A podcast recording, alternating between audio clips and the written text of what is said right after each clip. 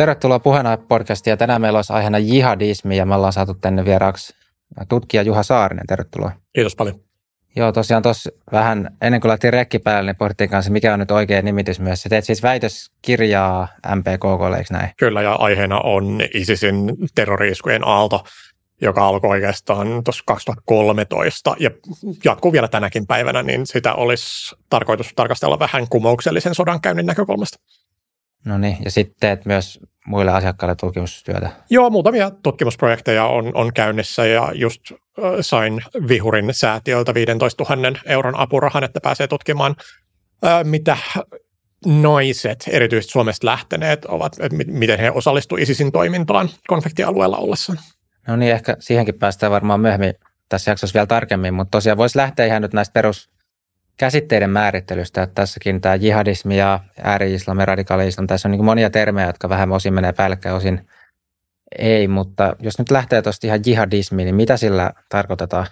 No se vähän riippuu, että siinä on olemassa parikin e- erilaista määritelmää. Yksi on laaja määritelmä, jolla käytännössä tarkoitetaan kaikkia islamistisia toimijoita, jotka käyttää väkivaltaa, ja me päästään tässä tällaiseen vähän käsitesoppaan, että yhtä käsitettä ei voi määritellä ilman, että käyttää toista käsitettä. Ja tässä sitten islamismi on vähän sellainen kattokäsite, jolla voidaan laajemmiten tarkoittaa kaikkia islamilaisia toimijoita, jotka harjoittaa sosiopoliittista aktivismia tai sitten tiettyä poliittista ideologiaa edustavia toimijoita, jonka tavoite on tavalla tai toisella muodostaa islamilaisten periaatteiden mukainen hallinto heidän tulkintansa mukaan.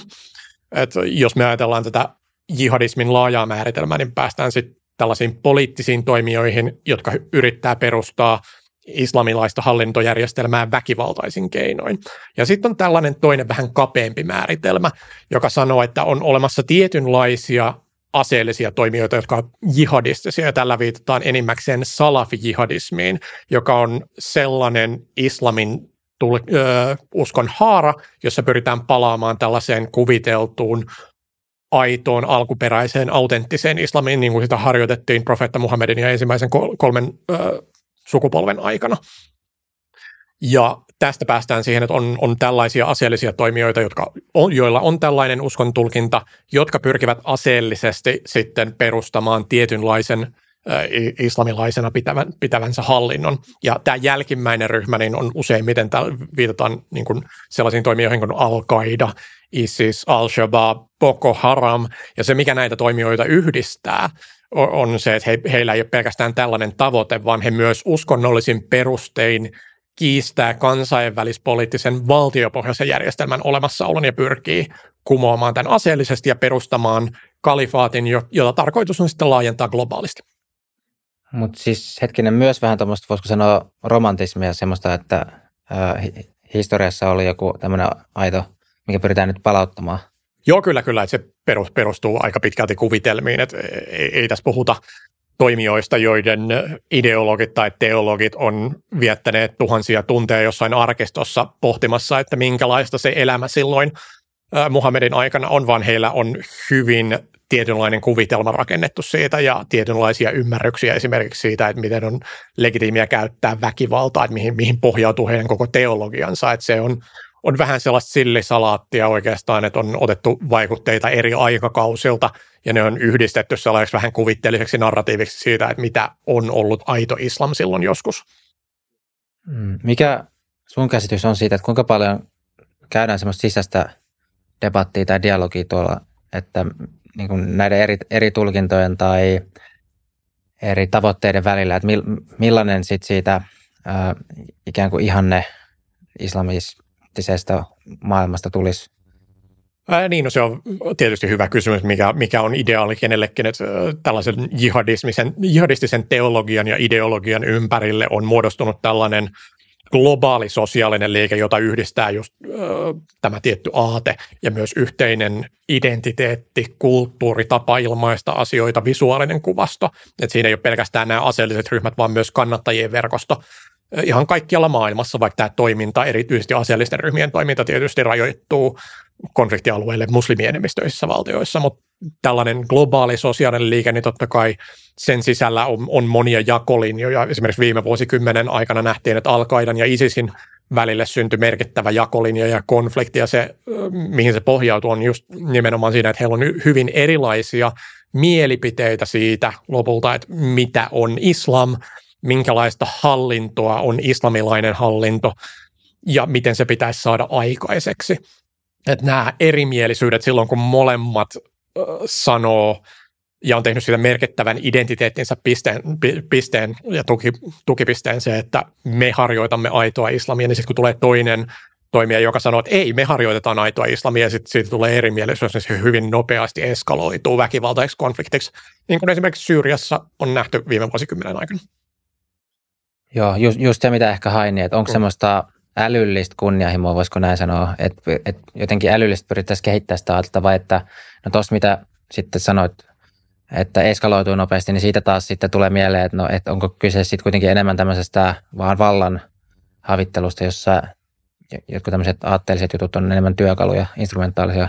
Ää, no en, en mä nyt ihan noin sanoisi, että se on vähän sekoitus molempia, että jihadistinen aate ja, tai ideologia, että vaikka siinä on tietyt kivijalat, jotka on säilynyt oikeastaan 90-luvulta asti lähes muuttumattomana, niin ne on tietysti yksi elementti, mutta siinä on pinnalla paljon myös muuta ja varsinkin tämä niin kuin jihadistinen liike on hyvin reaktiivinen, että ne asiat, mistä debatoidaan kaikista eniten, ne useimmiten liittyy kehityksiin näiden aseellisten ryhmien strategisessa kontekstissa. Esimerkiksi miten pitää reagoida siihen, että Al-Qaidan iskut johti Afganistanin turvasataman menettämiseen Talibanin alaisuudessa 2000-luvun alussa tai miten pitäisi suhtautua siihen, että Al-Qaidan Irakin haara, josta myöhemmin tuli ISIS, niin he kohdistavat merkittävää poliittista väkivaltaa itsemurhaiskujen muodossa sunnalaiseen siviiliväestöön. Että nämä, on, nämä on ollut sellaisia kysymyksiä, jotka on synnyttänyt tosi merkittävää debattia ja vaikuttanut siihen, että mihin suuntaan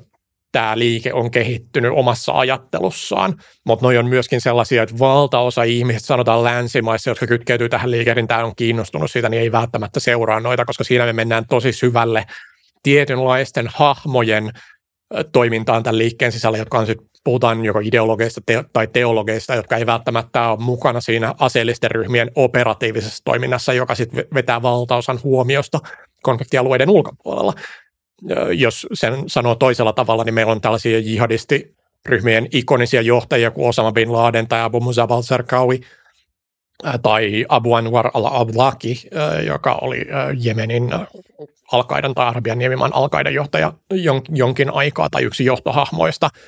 Heillä on ollut hyvin näkyvä rooli siinä, että he ovat tuottaneet propagandaa, sanotaan, joka kohdistuu länsimaiseen yleisöön tai laajemmin globaalisti, mutta he ei myöskään ole ehkä niitä strategisia ajatteluita, jotka on kehittänyt tätä liikehdintää kaikista eniten, että ne nimet jää enimmäkseen tuntemattomiksi muuten kuin ihan täysin sen kannattajien ja aktivistien ydinporukan sisällä. Että kiistat liittyy sen käytännön toimintaan ja miten pitäisi? Ää, kyllä, kyllä, totta kai on niin teologisia kiistoja myös, mutta siinäkin on se, että mikä näiden kiistojen vaikutus sitten niiden kiistelijöiden ulkopuolella on. Esimerkiksi kun ISIS perusti oman kalifaattinsa, niin oli monia varsin teologisia debatteja siitä, että onko nyt oikeutettua perustaa kalifaatti näissä olosuhteissa. Ja sitä tutkijat jonkin verran seurasi silloin 2014 kesästä loppuvuoteen, mutta käytännössä oliko sillä mitään merkitystä sille sanotaan vierastaistelijoiden liikehdinnälle, joka suuntautui Syyriaan ja Irakiin tai sitten siihen terroriiskujen aaltoon joka tapahtui Euroopassa ja, ja muualla maailmassa, niin käytännössä nämä, nämä debatit on aika paljon irrallaan siitä, että mitä laajemmin tapahtuu tässä liikehdinnässä. Joo, tuossa mainitsit, että 90-luvulta asti kutakuinkin samanlainen ollut, niin onko siis paikannettavissa joku tämmöinen nykyajan jihadismin syntyhetki tai syntytapahtumaketju? Joo, kyllä oikeastaan, että jos katsotaan sitä, että milloin voidaan sanoa, että jihadistinen liike tai aate sai alkunsa, niin se menee 1980-luvulle Afganistaniin, johon su- suuntautui silloin aika merkittävä vierastaistelijaliikkuvuus erityisesti arabimaista, ja sen taustalla oli Neuvostoliiton hyökkäys maahan, joka alkoi 79. Siinä, siinä oli sitten sellaisia erilaisia äh, aktivisteja arabivaltioista, jotka loi uudenlaisen aatteen – siihen, siihen on tietysti niin kuin edeltävät muodot, jotka ei ole jihadismia, jotka on vaikuttanut siihen. Islamismi on yksi niistä, pan-islamismi toinen. kolmas on sitten tällaisten hyvin rikkaiden arabihyväntekijöiden verkosto, joka muodostui Saudi-Arabiassa, joka lähti vähän siitä periaatteesta, että muslimien velvollisuus on auttaa uskonveljään kaikilla maa, kaikkialla maailmassa, mutta siinä ei vielä silloin ollut väkivaltaista aatetta. Väkivaltaisuus tuli mukaan siihen tämän Afganistanin vierastaistelijaliikkuvuuden seurauksena. Ja siellä oli tällainen henkilö kuin Abdallah Azzam, joka oli äh, jordanialainen muslimiveljeskunnan jäsen, uskon oppinut myös, äh, valmistunut erittäin arvostetusta yliopistosta Egyptissä. Ja hän alkoi luomaan tällaista uutta teologiaa ja aatetta sille, jossa määriteltiin se, mikä on modernin jihadismin keskeinen uskonoppi ja keskeinen ideologinen tukijalka, joka on, on se, että kun uskon yhteisö joutuu ulkoisen hyökkäyksen kohteeksi, on jokaisen uskovaisen henkilökohtainen velvollisuus osallistua tähän konfliktiin. Ja sitä ennen äh, tämä velvollisuus oli nähty siten, että se on enimmäkseen kollektiivinen velvollisuus tämän konfliktialueen asukkaille, ja ulkopuolisilla ei, ei juuri ollut velvoitetta. On toki hyvä, jos osallistuu, mutta usko, uskonnollista velvoitetta ei tälle ole olemassa. Ja toinen keskeinen elementti tässä jihad-uskonopin tulkinnassa on se, että jihad tulkittiin yksin omaan aseelliseksi kamppailuksi. Se on hyvin, hyvin merkittävä tällainen uudelleen tulkinta, joka määrittää tätä jihadistista liike, liike, liikettä, ja tätä tulkintaa ei ihan hirveästi sen ulkopuolella jaeta. Aseellinen, eli siis se sulkee pois vaikkapa taloudelliset, sosiaaliset? No ei, ei se sulje pois sinänsä, mutta siinä on se, että se velvollisuus on kuitenkin osallistua siihen aseelliseen kamppailuun, että jos haluaa tehdä jotain muutakin, niin hyvä, mutta se, siihen muodostui tällainen yksittäinen organisaatio, jonka käytännössä olemassaolon syy oli kouluttaa tällainen taistelijoiden etujoukko, joka auttaisi vapauttamaan miehityksen alla tai hyökkäyksen kohteena olevia uskon yhteisöjä ympäri maailman. Et silloin tietysti ensin puhuttiin Afganistanissa seuraava kohde, jos Abdallah Azam olisi säilynyt hengissä, että hänet salamurhattiin 80-luvun lopulla, niin pohdittiin, että olisiko se sitten Palestiina, olisiko se ollut Al-Andalus, eli no, niin kuin islamilainen Espanja tai Filippiinit, että se niin kuin varsinainen pointti, joka tässä muodostuu, on se, että on olemassa tällainen käsite kuin historiallinen islamilainen maailma, ja se tulkittiin siten, että kaikki alueet, jotka on joskus ollut muslimivallan alla, kuuluu historiallisesti islamin valtakuntaan, ja ne alueet, jotka silloin 80-luvulla käytännössä ei ollut enää muslimivallan alla, niin ne piti vapauttaa aseellisen kamppailun keinoin. Ja se, miten tämä tavoite saavutetaan, on kouluttaa tällainen eliittitaistelijoiden etujoukko. Ja tässä on, on hyvä huomioida, että silloin kun me puhutaan jihadismista, niin se ei, ei ole mitenkään sellainen yhteiskunnallinen ilmiö, joka ottaa vaikutteita pelkästään islamin uskosta, vaan esimerkiksi tämä etujoukkokäsite on otettu vasemmistolaisesta kirjallisuudesta ja liikehdinnästä, ja sitä on aseellisissa ryhmissä käytetty sitten sen jälkeen, että nämä koulutettu etujoukko, joka saa aikaiseksi vallankumouksen, että käytännössä puhutaan ihan samanlaisesta konseptualisoinnista, se vaan puettiin uusiin sanoihin, jossa se tavallaan puettiin sellaisen uskonnolliseen kaapuun. Joo, siis just meinasin tuosta kysyä, että eikö Leninismissä ollut myös just tämä tämmöinen kaaderi taistelijoiden etu? Kyllä, kyllä, että se on, on hy- hyvin samankaltaista ja se ei, ei ole mitenkään yllättävää huomioiden sen, että ennen kuin tämä radikaali-islamististen toimijoiden äh, liikehdintä lähi alkoi yleistymään siinä 50-70-luvulla, niin sitä ennen oli ollut äärivasemmistolaisia toimijoita, jo, jotka oli harjoittanut tällaista samantyylistä liikehdintää, niin se ei ole mitenkään yllättävää, että siinä on otettu vaikutteita myös muunlaisilta aseellisilta toimijoilta, varsinkin kun pohditaan sitä suoranaista aseellista toimintaa, että ei välttämättä niinkään ideologiaa tai tietenkään teologiaa, koska silloin puhuttiin enimmäkseen sekulaarisista organisaatioista, mutta se, että jihadistisilla ryhmillä on kyky ottaa oppia muunlaisilta toimijoilta ja soveltaa sitä käytännössä.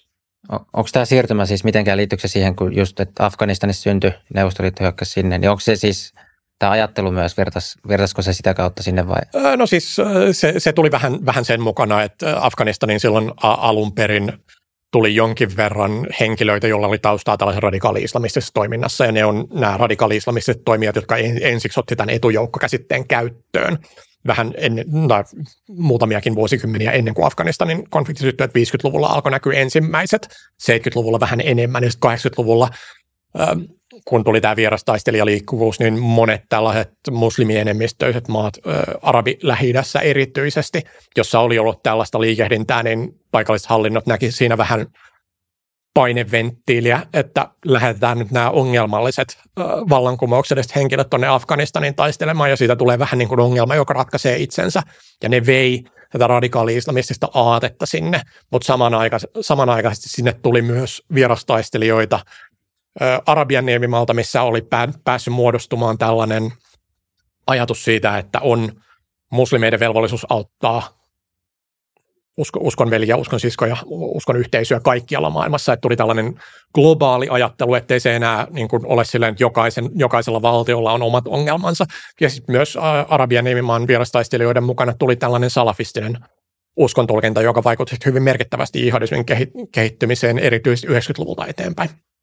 Joo, on, onko akateemisessa kerrallisuudessa siis luokitellaanko jihadismi ääri vasemmisto vai oikeisto vai? Ei, ei kumpaakaan, että siinä puhutaan uskonnollisesta ääriliikehdinnästä, että tietysti voi ajatella, että siinä on ehkä vähän elementtejä molemmista, mutta se on, on tavallaan sitten ulkoisen paradigman asettamista hyvin tietynlaisen ilmiön päälle, koska ääri, äärioikeisto ja äärivasemmisto on hyvin niin kuin lukittuneita Euro, Euroopan historiaan. Ja sitten jos me puhutaan radikaali-islamismista tai, tai jihadismista, ne on muodostuneet ilmiöinä ihan toisenlaisissa ympäristöissä, niin mä en, mä en näe, että siellä on hirveästi analyyttistä lisäarvoa lähteä pohtimaan, että onko tämä nyt enemmän äärivasemmistolaista tai äärioikeistolaista, koska se, siinä on elementtejä molemmista ja ei kummastakaan. Niin, Et se, ei auta ymmärtää ilmiötä se. Ei, ei ollenkaan. Joo. Miten sitten nämä jihadistit, niin tänä päivän maailmassa, niin onko he enemmistö missään päin maailmaa, tai mikä se, niin kuin millaisia osuuksia eri sitten maissa on jihadismi, onko jossain maissa tämmöisiä oikein keskittymiä sitten? Niin, no toi on hyvin suhteellista tavallaan, että milloin me ruvetaan puhumaan isosta joukosta, että mikä tässäkin yhteydessä pitää, pitää mielessä, me puhutaan ääriliikehdinnästä ja ääriliikehdintä elää yhteiskunnan marginaaleissa lähes poikkeuksetta, mutta se ei tarkoita sitä, etteikö ne voisi saada aika merkittävääkin tuhoa aikaiseksi. Ja jihadisteilla on, on ollut vähän sama tragedia kuin islamisteilla aikaisemmin, että se on, on haluttu luoda tällainen islamilainen hallinto, ja siihen ei ole ihan hirveän hyvin kyetty. Islamilaiset organisaatiot on yrittänyt tätä 1920-luvulta lähtien muslimiveljeskunnan perustamisen myötä, tai oikeastaan 30-luvulta lähtien, ja epäonnistuneet siinä, ja sitten muslimiveljeskunnan sisällä Egyptissä erityisesti alettiin pohtimaan syitä tälle epäonnistumiselle, ja siinä tultiin siihen lopputulokseen tietyissä ryhmissä, että hei hetkinen, että jos me niin kuin yritettäisiin väkivaltaisesti eikä pelkästään väkivallattomasti, niin sitten meillä olisi ehkä, ehkä kykyä onnistua siinä, koska meillä on ihan valtava kannatus, ja heillä oli ihan valtava kannatus Egyptissä silloin. Ongelma on se, että sitten kun ruvetaan käyttää väkivaltaa, niin valtion turvallisuuskoneisto rupeaa kiinnittämään ihan eri tavalla huomiota. Ja se ei ollut muslimiveljeskunnalle kovin hyvä niin kuin, vaihtoehto, minkä, minkä he valitsivat siinä. Sitten tuli aika, aika merkittävää repressiota e- Egyptissä. Ja tällaisen väkivaltaisen liikehdinnän avulla he eivät onnistuneet kaappaamaan valtaa.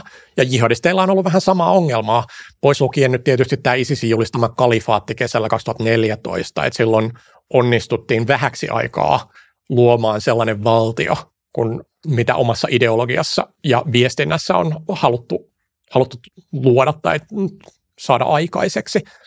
Et, muutamilla jihadistiryhmillä on ollut pyrkimys ja ovat onnistuneet väliaikaisesti luomaan jonkinnäköisen yhteiskunnan. Harva on päässyt valtiotasolle, että useimmiten se on ollut sellainen joku paikallinen alue, joka on ollut aika kaukana keskusvallasta. Että siellä on ollut tavallaan sellainen valtatyhjiö eikä turvallisuuskoneistoa, joka pystyisi tuhoamaan sen julistetun valtion tai aluehallinnon välittömästi. Mutta käytännössä kaikki tällaiset alueet, jotka on julistettu, on, on sitten vallattu takaisin muutaman vuoden sisällä. Mutta voiko sanoa sen, että nyt nämä jihadistit, niin toimiko ne enemmän täällä niin sanotuissa muslimimaissa, arabimaissa, jos niin kuin sitä suhteut, su, suhdetta katsoisi vähän, että kuinka paljon niitä on siellä verrattuna sitten vaikka länsimaihin, kuinka paljon Joo. on tullut? Joo, no sehän on ihan selvää, että liikehdinnän painopisteet on konfliktialueilla. Merkittävämpiä konfliktialueita on Afganistanin, Pakistanin alue, Syyrian, Irakin ö, alue, Jemen, Somalia, nyt Sahelin alue, Saharan eteläpuoleisesta Afrikasta saattaa muodostua tällainen painopistealue, mutta on vielä liian aikaista sanoa, että sanotaan, että niin noilla konfliktialueilla on 99 prosenttia ihmistä, jotka niin osallistuu aktiivisesti tähän liikehdintään. Sitten länsimaissa ja muualla konfliktialueiden ulkopuolella on, on tällaisia e-, erilaisia kannattajien verkostoja, tukijoiden verkostoja, aktiiveja, jotka osallistuu myös väkivaltaiseen aktivismiin, mutta se määrä on, on hyvin pieni suhteutettuna näihin, että jossain niin kuin ISISilläkin parhaimmillaan oli, arvioitiin olla joku 100 000, reilu 100 000 taistelijaa, niin siihen, että jos Suomessa on sanotaan joku 300 terrorismin torjunnan kohdehenkilöä, josta kaikki ei edes kytkeydy tähän liikehdintään, niin se antaa sitä epäsuhtaa. Mutta mikä nyt on viime vuosikymmenen aikana ollut aika, aika merkittäväkin kehityskulku on, on se, että ISISin kalifaattiprojektin seurauksena ja Syyrian sisällissodan vetovoiman seurauksena tähän liikehdintään kytkeytyneiden henkilöiden määrä on kasvanut aika merkittävästi. Että jos me katsotaan, että kuinka monta henkilöä Saksassa, Iso-Britanniassa ja Ranskassa on, jotka edistää tätä liikehdintää, sanotaan y- yhteensä, niin konservatiivinen arvio on noin 100 000.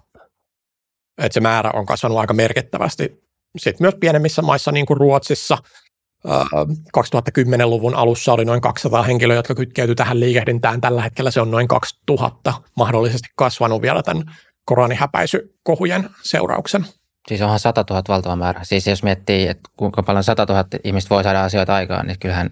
Joo, siinä, siinä se tota, kyllä pitää, pitää muistaa se että, se, että minkälaiseksi kollektiiviseksi toimijaksi voi organisoitua länsimaissa on hyvin erilainen kuin se, että minkälainen toimija voi olla konfliktialueella, missä ei välttämättä ole sitä väkivaltakoneistoa hengittämässä niskaan. Et jos me katsotaan jihadistisen liikehdinnän historiaa Euroopassa, niin on ollut pelkästään kaksi iskusolua, jotka on pystynyt toteuttamaan enemmän kuin yhden terrori-iskun.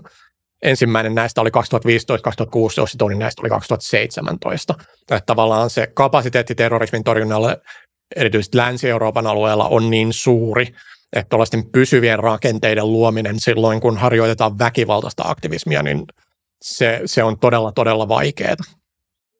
Miten jihadistit sitten näkee muut ikään kuin liikkeen ulkopuoliset ihmiset ja tekeekö he eroa sen välillä, että onko kyseessä muut muslimit, tehdäänkö eri muslimi niin kuin näiden suuntausten haarojen välillä eroa, että kuka on ikään kuin ystävä tai vihollinen ja sitten jos katsoo ihan sitten muslimin ulkopuolelle?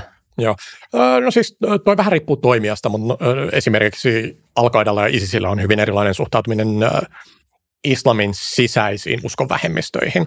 Ja mä käytän tässä termiä islamin sisäinen omista lähtökohdistani, koska sekä al että ISISille lähtökohtaisesti, että jos et jaa heidän uskon tulkintaa mm. tai tulkintaa islamista, niin e, e, et ole enää muslimi, että olet siirtynyt tavallaan siihen ulko, ulkorairiin, mutta heillä on tiettyjä termejä, jotka he käyttävät, että on olemassa vihollishierarkioita. Lähtökohtaisesti, että jos ei tule tavallaan siitä islamin piiristä, niin käytännössä kaksi merkittävintä viholliskategoriaa on sionistit, eli juutalaiset Israelissa erityisesti, mutta myös Israelin ulkopuolella, sekä me niin kuin tavallaan ristiretkeläisvaltioiden asukkaat, eli jotka asuu länsimaissa ja on, on siviilejä, ja heidän, yksi heidän oikeutuksensa väkivallan käytölle on se, että koska länsimaissa on demokratia, niin me ollaan kollektiivisesti vastuussa siitä, että mitä meidän hallinnot tekee, esimerkiksi lähi tai Afganistanissa. Mutta sitten kun me mennään vihollishierarkioihin tavallaan islamin sisällä, niin termejä on tietysti enemmän, että on harhaoppineet uskonluopiot, on ne, on ne kaksi merkittävintä ryhmää ja tässä yhteydessä shioihin käytetään erityistä, erityistä huomiota ja väkivaltaa ISISin kohdalta, joskin al suhtautuminen on hyvin erilainen strategisesti. Teologisesti molemmilla on hyvin samanlainen lähtökohta, että shialaiset on harhaoppineita, he ovat oikeutettuja poliittisen väkivallan kohteita, mutta ISISille shiat on ollut vihollishierarkiassa ihan kärjessä siinä, missä al ei ole. Jep, mutta et, okei, eli me länsimaalaiset ja juutalaiset ollaan heidän ihan niin tarketin siellä keskellä kärjessä? No siis tav- tavallaan joo, että se on, jos me tarkastellaan ideologian ja niin kuin narratiivien kautta, niin kyllä, mutta jos me katsotaan sitten, että missä se väkivalta käytännössä toteutuu, niin sekin on valtaosin näillä samoilla konfliktialueilla, jossa pääsyä näihin kohteisiin on, on huomattavan paljon vähemmän. Et siihen, siihen on, on syynsä, miksi al tai ISIS ei ole just, juurikaan pystynyt toteuttamaan terroriskuja Israelissa tai ihan niin hirveästi edes yrittänyt, koska siihen ei ole kapasiteettia. Et nämä on, puhutaan terroristisista toimijoista, niin strategisesti hyvin opportunistisia myös. Et aina välillä narratiiveissa korostetaan tiettyjä asioita, koska sitä on kapasiteettia tehdä. Esimerkiksi jos katsotaan, miksi ISIS on käyttänyt niin paljon huomiota länsimaihin ja erityisesti Länsi-Eurooppaan omasta, omassa viestinnässään on se, että ISIS tie, on tiennyt, että nyt niillä on paljon kapasiteettia toteuttaa ja inspiroida näitä terroriskuja, mutta heillä on myös resursseja, joita he voivat käyttää näiden terroriskujen aikaansaamiseksi. Puhutaan sitten johdituista terroriskuissa, missä ISISin sisäisillä entiteeteillä on ollut suora johtava rooli. Tai, tai sitten puhutaan tuetuista terroriskuista, missä ISIS-taistelijat ovat esimerkiksi etänä ohjeistaneet henkilöitä, jotka toimii ISISin nimeen, Euroopassa. Tai sitten yleensä inspiroida, koska ö, ISIShän onnistui inspiroimaan yhden historian laajimmista vierastaistelijaliikkuvuuksista Euroopasta konfliktialueelle Syyrian ja Irakiin. Ja sen myötä ei lähtenyt pelkästään taistelijoita, jotka otti osaa ISISin toimintaan väkivaltaisesti konfliktialueella tai tuli takaisin ja toteutti terroriskuja, vaan lähti ihan valtava määrä kulttuurillista ja kielellistä ymmärrystä siinä, että miten viestintää voi räätälöidä eri kohdeyleisöille Euroopassa. Että Alkaidahan ei tällaiseen pystynyt laisinkaan, ei se ei oikeastaan halunnut. Alkaida-riveihin ei myöskään lähtenyt läheskään samassa mittasuhteessa he, he, ihmisiä Euroopasta, että ei, ei ollut resursseja tavallaan luoda tällaista hyvin hienostune, hie, hienostuneista ö, propagandaa, joka kohdistui Euroopassa oleviin kohdeyleisöön. ISISillä oli kapasiteetti tällä ja se niin kuin merkittävästi edesauttoi sitä, mitä ISIS pystyy joko inspiroimaan, tukemaan tai johtamaan, mitä terrorismiin tulee Euroopassa.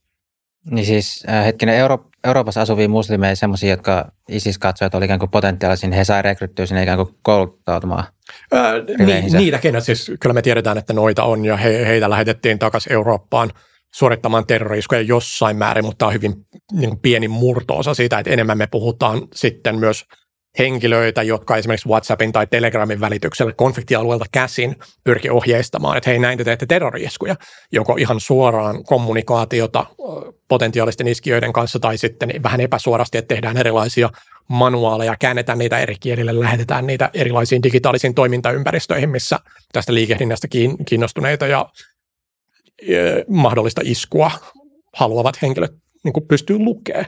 Että tavallaan se epäsuora tuki on ollut myös massiivinen elementti, mutta se kaikesta merkittävin, jos ajatellaan strategisella tasolla, on, on se, että ISIS pystyy inspiroimaan liikehdintää Euroopassa, ei pelkästään tässä liikkuvuuden viitekehyksessä, vaan myös terrorismin viitekehyksessä. Et kun sulla on viestintää, joka on räätälöity tiettyä kohdeyleisöä silmällä pitäen, ja globaali tilanne, missä mielen, mielenkiinnostus jihadistista liikehdintää kohtaan on tosi korkealla, niin he ovat tavallaan pystyneet luomaan hyvin optimaalisen strategisen tilanteen itselleen Euroopassa, joka heijastuu siten, että tuli tosi paljon tällaisia inspiroituja terroriskuja ja vielä enemmän iskusuunnitelmia. Että oikeastaan niin kun, vaikka terroriiskujen määrä kääntyi laskuun jo 2016 ja tässä vaiheessa ISIS oli ydinalueillaan jo aika, aika pitkältä niin kun, ö, altavastaajan roolissa, niin iskusuunnitelmien määrä, jotka joko niin kuin epäonnistu tai keskeytettiin viranomaisten toimesta, niin tämä kääntyi laskuun vasta 2018. Että se niin kuin ISISin vaikutukset jihadistiseen liikehdintään Euroopassa on, niin kuin se on ollut tilanne, jota ei ole nähty historiassa koskaan aikaisemmin jihadistisen liikehdinnän viitekehyksessä, että ei ole pelkästään se, että on tuhovoimaisia terroriskuja, ei ole paljon sit pelkästään sitä, että niiden terroriskujen ja iskuyritysten määrä oli historiallisen korkealla, ei ole pelkästään se, että vierastaistelijoiksi lähti tuhansittain ihmisiä, joita ei niin kuin ennen ole nähty Euroopan historiassa, vaan, ja myöskin se, että nämä tavallaan jihadistiset kentät, joita eri maissa on, niin niiden määrä kasvoi todella dramaattisesti ja niiden sisällä alettiin organisoitumaan entistä enemmän. Ja niiden välillä alettiin myös organisoitumaan, joskin tämä on sellainen kehityskulku, mikä sai alkunsa vähän ennen kuin ISIS nousi oike- oikeasti niin kuin globaalin politiikan näyttämällä. Joo, voisi vielä ennen kuin vähän jatkaa tuosta, että ISISin toiminta Euroopassa, niin vielä käydä läpi sen, että miten ISIS syntyi ja mikä sen vielä niin kuin tarkemmin oli se ISISin Joo. tavoite. Joo, no, tämä on yksi mun lempiaiheita, koska tässä on niin paljon huonoa analyysiä ja myyttejä, jotka on vaan säilynyt jostain 2000-luvun alusta, jotka on akateemisessa tutkimuksessa korjattu silleen vuosia sitten, jotka vielä saattaa toistua julkisessa keskustelussa, niin ehkä se, ehkä se ensimmäinen on se, että ISIS ei saanut, äh, ISIS ei syntynyt Yhdysvaltain hyökkäyksen perusteella Irakiin. ISISin ensimmäinen muoto perustettiin Afganistanissa 99 Se tuli sieltä sitten Irakin vähän ennen Yhdysvaltojen hyökkäystä ennakoiden, että okei, nyt Af- Afganistanin turvasatama on menetetty, me tarvitaan uusi alue, jossa osallistuu jihadiin. Siellä sitten tämän ryhmän johto, Abu Musa Zarqawi, jonka mainitsin aikaisemmin, ennakoi paikkansa pitävästi valitettavasti, että Irakiin kohdistuu seuraava hyökkäys, mennään sinne. Ja he pystyvät tavallaan sitä silmällä pitäen kasvattamaan itsestään yhden jihadistisen liikkeen niin merkittävimmiksi aseellisiksi ryhmiksi. Zarqawista tuli hetkeksi paljon kuuluisampi kuin Bin Ladenista. Toki tämä ryhmä käyttäytyi siten, että se kohdisti paljon väkivaltaa sunnalaisiin sivileihin, sen maine romahti sekä Irakissa että laajemmin lähi vähän myös globaalisti, ja se marginalisoitu, että sitten 2007-2008 mennessä niin kuin mielenkiinto tätä ryhmää kohtaan konfliktialueen ulkopuolelta oli aika, aika minimaalista. Sitten siirryttiin taas tarkkailemaan, että mitä Afganistanissa, Pakistanissa tapahtuu, mitä Jemenissä tapahtuu. Ja Jemenin jälkeen sitten siirryttiin takaisin vähän Syyriaan ja Irakiin, koska siellä alkoi tämä Syyrian sisälle sota kehittymään. Ö, et, niin kuin, lyhyt versio tähän on, on, on se, että niin ryhmä on saanut alkunsa jihadisti hautamassa Afganistanissa. Se oli siellä vähän irrallaan, siirtyi Irakiin myöhemmin. Irakissa oikeastaan tämän ryhmän ideologia ja tavoite äh, kehitty siihen muotoon, mihin me tunnetaan tänä päivänä, joka on islamilaisen hallinnon tai valtion ja hallinnon perustaminen Irakin alueelle. Ja tämä sanottiin ensimmäisen kerran eksplisiittisesti joskus 2005-2006 tienoilla, että meidän tavoite on luoda tänne islamilainen valtio, ja sen myötä he myös muuttivat nimensä islamilaiseksi valtioksi, vaikka tässä vaiheessa se ryhmä tunnettiin Irakin alkaidana enimmäkseen, ja sitä niin kuin nimeä käytettiin johonkin 2012-2013 asti, huolimatta siitä, että tämä nimenvaihdos tapahtui 2006. Ja no, siinä vaiheessa heillä ei ollut mitään kykyä lähteä oikeasti perustamaan tätä valtiota, että he, heitä vähän niin kuin kutsuttiin telttaleiriksi silleen pienen, pienellä vinoilun meiningillä. mutta se tavoite oli aina siellä. He rupesivat tekemään hyvin määrätietoisesti töitä tämän eteen. Irakissa nähtiin sitten 2010, 11, 12 sen paikallisen toimintaympäristön muuttuminen, se muuttui tälle organisaatiolle hyvin myötämieliseksi, että siellä alkoi olla tosi isoja poliittisia levottomuuksia. Tämä ryhmä pystyi ydin, ydinalueillaan rakentamaan itseään uudestaan, vapauttamaan taistelijoita vankiloista erilaisilla vankilapakosuunnitelmilla. Ja en, ennen kuin Irakin sisällissota alkoi siinä 2011 tienoilla, niin he olivat jo niin kuin hyvän matkaa elpyneitä mutta se tavoite ei muuttunut. Se oli islamilainen valtio Irakissa, mutta Syyrian myötä siihen tuli sellainen muutos, että se ei olekaan enää islamilainen valtio Irakissa, vaan sitten tulee ensin Irakissa ja Syyriassa, mutta tässä vaiheessa tietysti kunnianhimo on myös kasvanut. Et ei, ei olekaan enää islamilainen valtio Syyriassa ja Irakissa, vaan on vain islamilainen valtio. Ja siinä vaiheessa pyritään 2014, kun kalifaatti julistetaan, sanotaan kaikille, että ei pelkästään niin kuin aseellisille ryhmille, jotka on jihadistisia, vaan ihan kaikille, että asettaudutte nyt meidän kalifin vaikutusvallan alaisuuteen ja valtaosa ei asettautunut jopa jihadistipiireissä, toivotettiin enimmäkseen naurulla vastaan. Hmm, kuulostaa, että on etitty vähän semmoisia tulipaloja, mihin voidaan sitten mennä heittää bensan liikkeen, nostaa sitä oman liikkeen kannatusta ja siirtyä niin paikasta toiseen myös. Joo, kyllä siinä on, siinä on vähän sitä niin whack mentaliteettia että men, mennään sinne, missä olosuhteet on otollisia, mutta mikä pitää myös huomioida, että sen niin kuin jihadistisen liikehdinnan historiassa se historiallinen sydänmaa on ollut arabivaltiot lähi alueella sekä Afganistan, Pakistan niin kuin Etelä-Aasiassa. Et, ja joskus silloin, kun tätä Irakin ja Syyrian kalifaattia oltiin vapauttamassa, siinä 2017-2018 tienoilla muodostui jostain tällainen vähän oudompi narratiivi, että hei, niin kun ISISin johto lähtee Sudaniin ja perustaa sinne leirinsä uudelleen niin ei se ollut missään vaiheessa realistista, koska nämä aseelliset ryhmät, jotka toimii tietyillä alueilla, niin se kynnys lähteä sieltä strategisen tappionkin jälkeen on, on tosi korkea. ihan, ihan yhtä lailla se al johto toimii siellä Afganistanissa, Pakistanissa tänäkin päivänä huolimatta kaikista takaiskuista. Yhtä lailla ISIS toimii Syyriassa Irakissa huolimatta kaikista takaiskuista. Arabian niemimaan al yhä siellä. Että tällaista niin kuin, aseellisen ryhmän ydinalueen siirtoa konfliktialueelta toiseen, niin ne on, ne on todella, todella harvinaisia.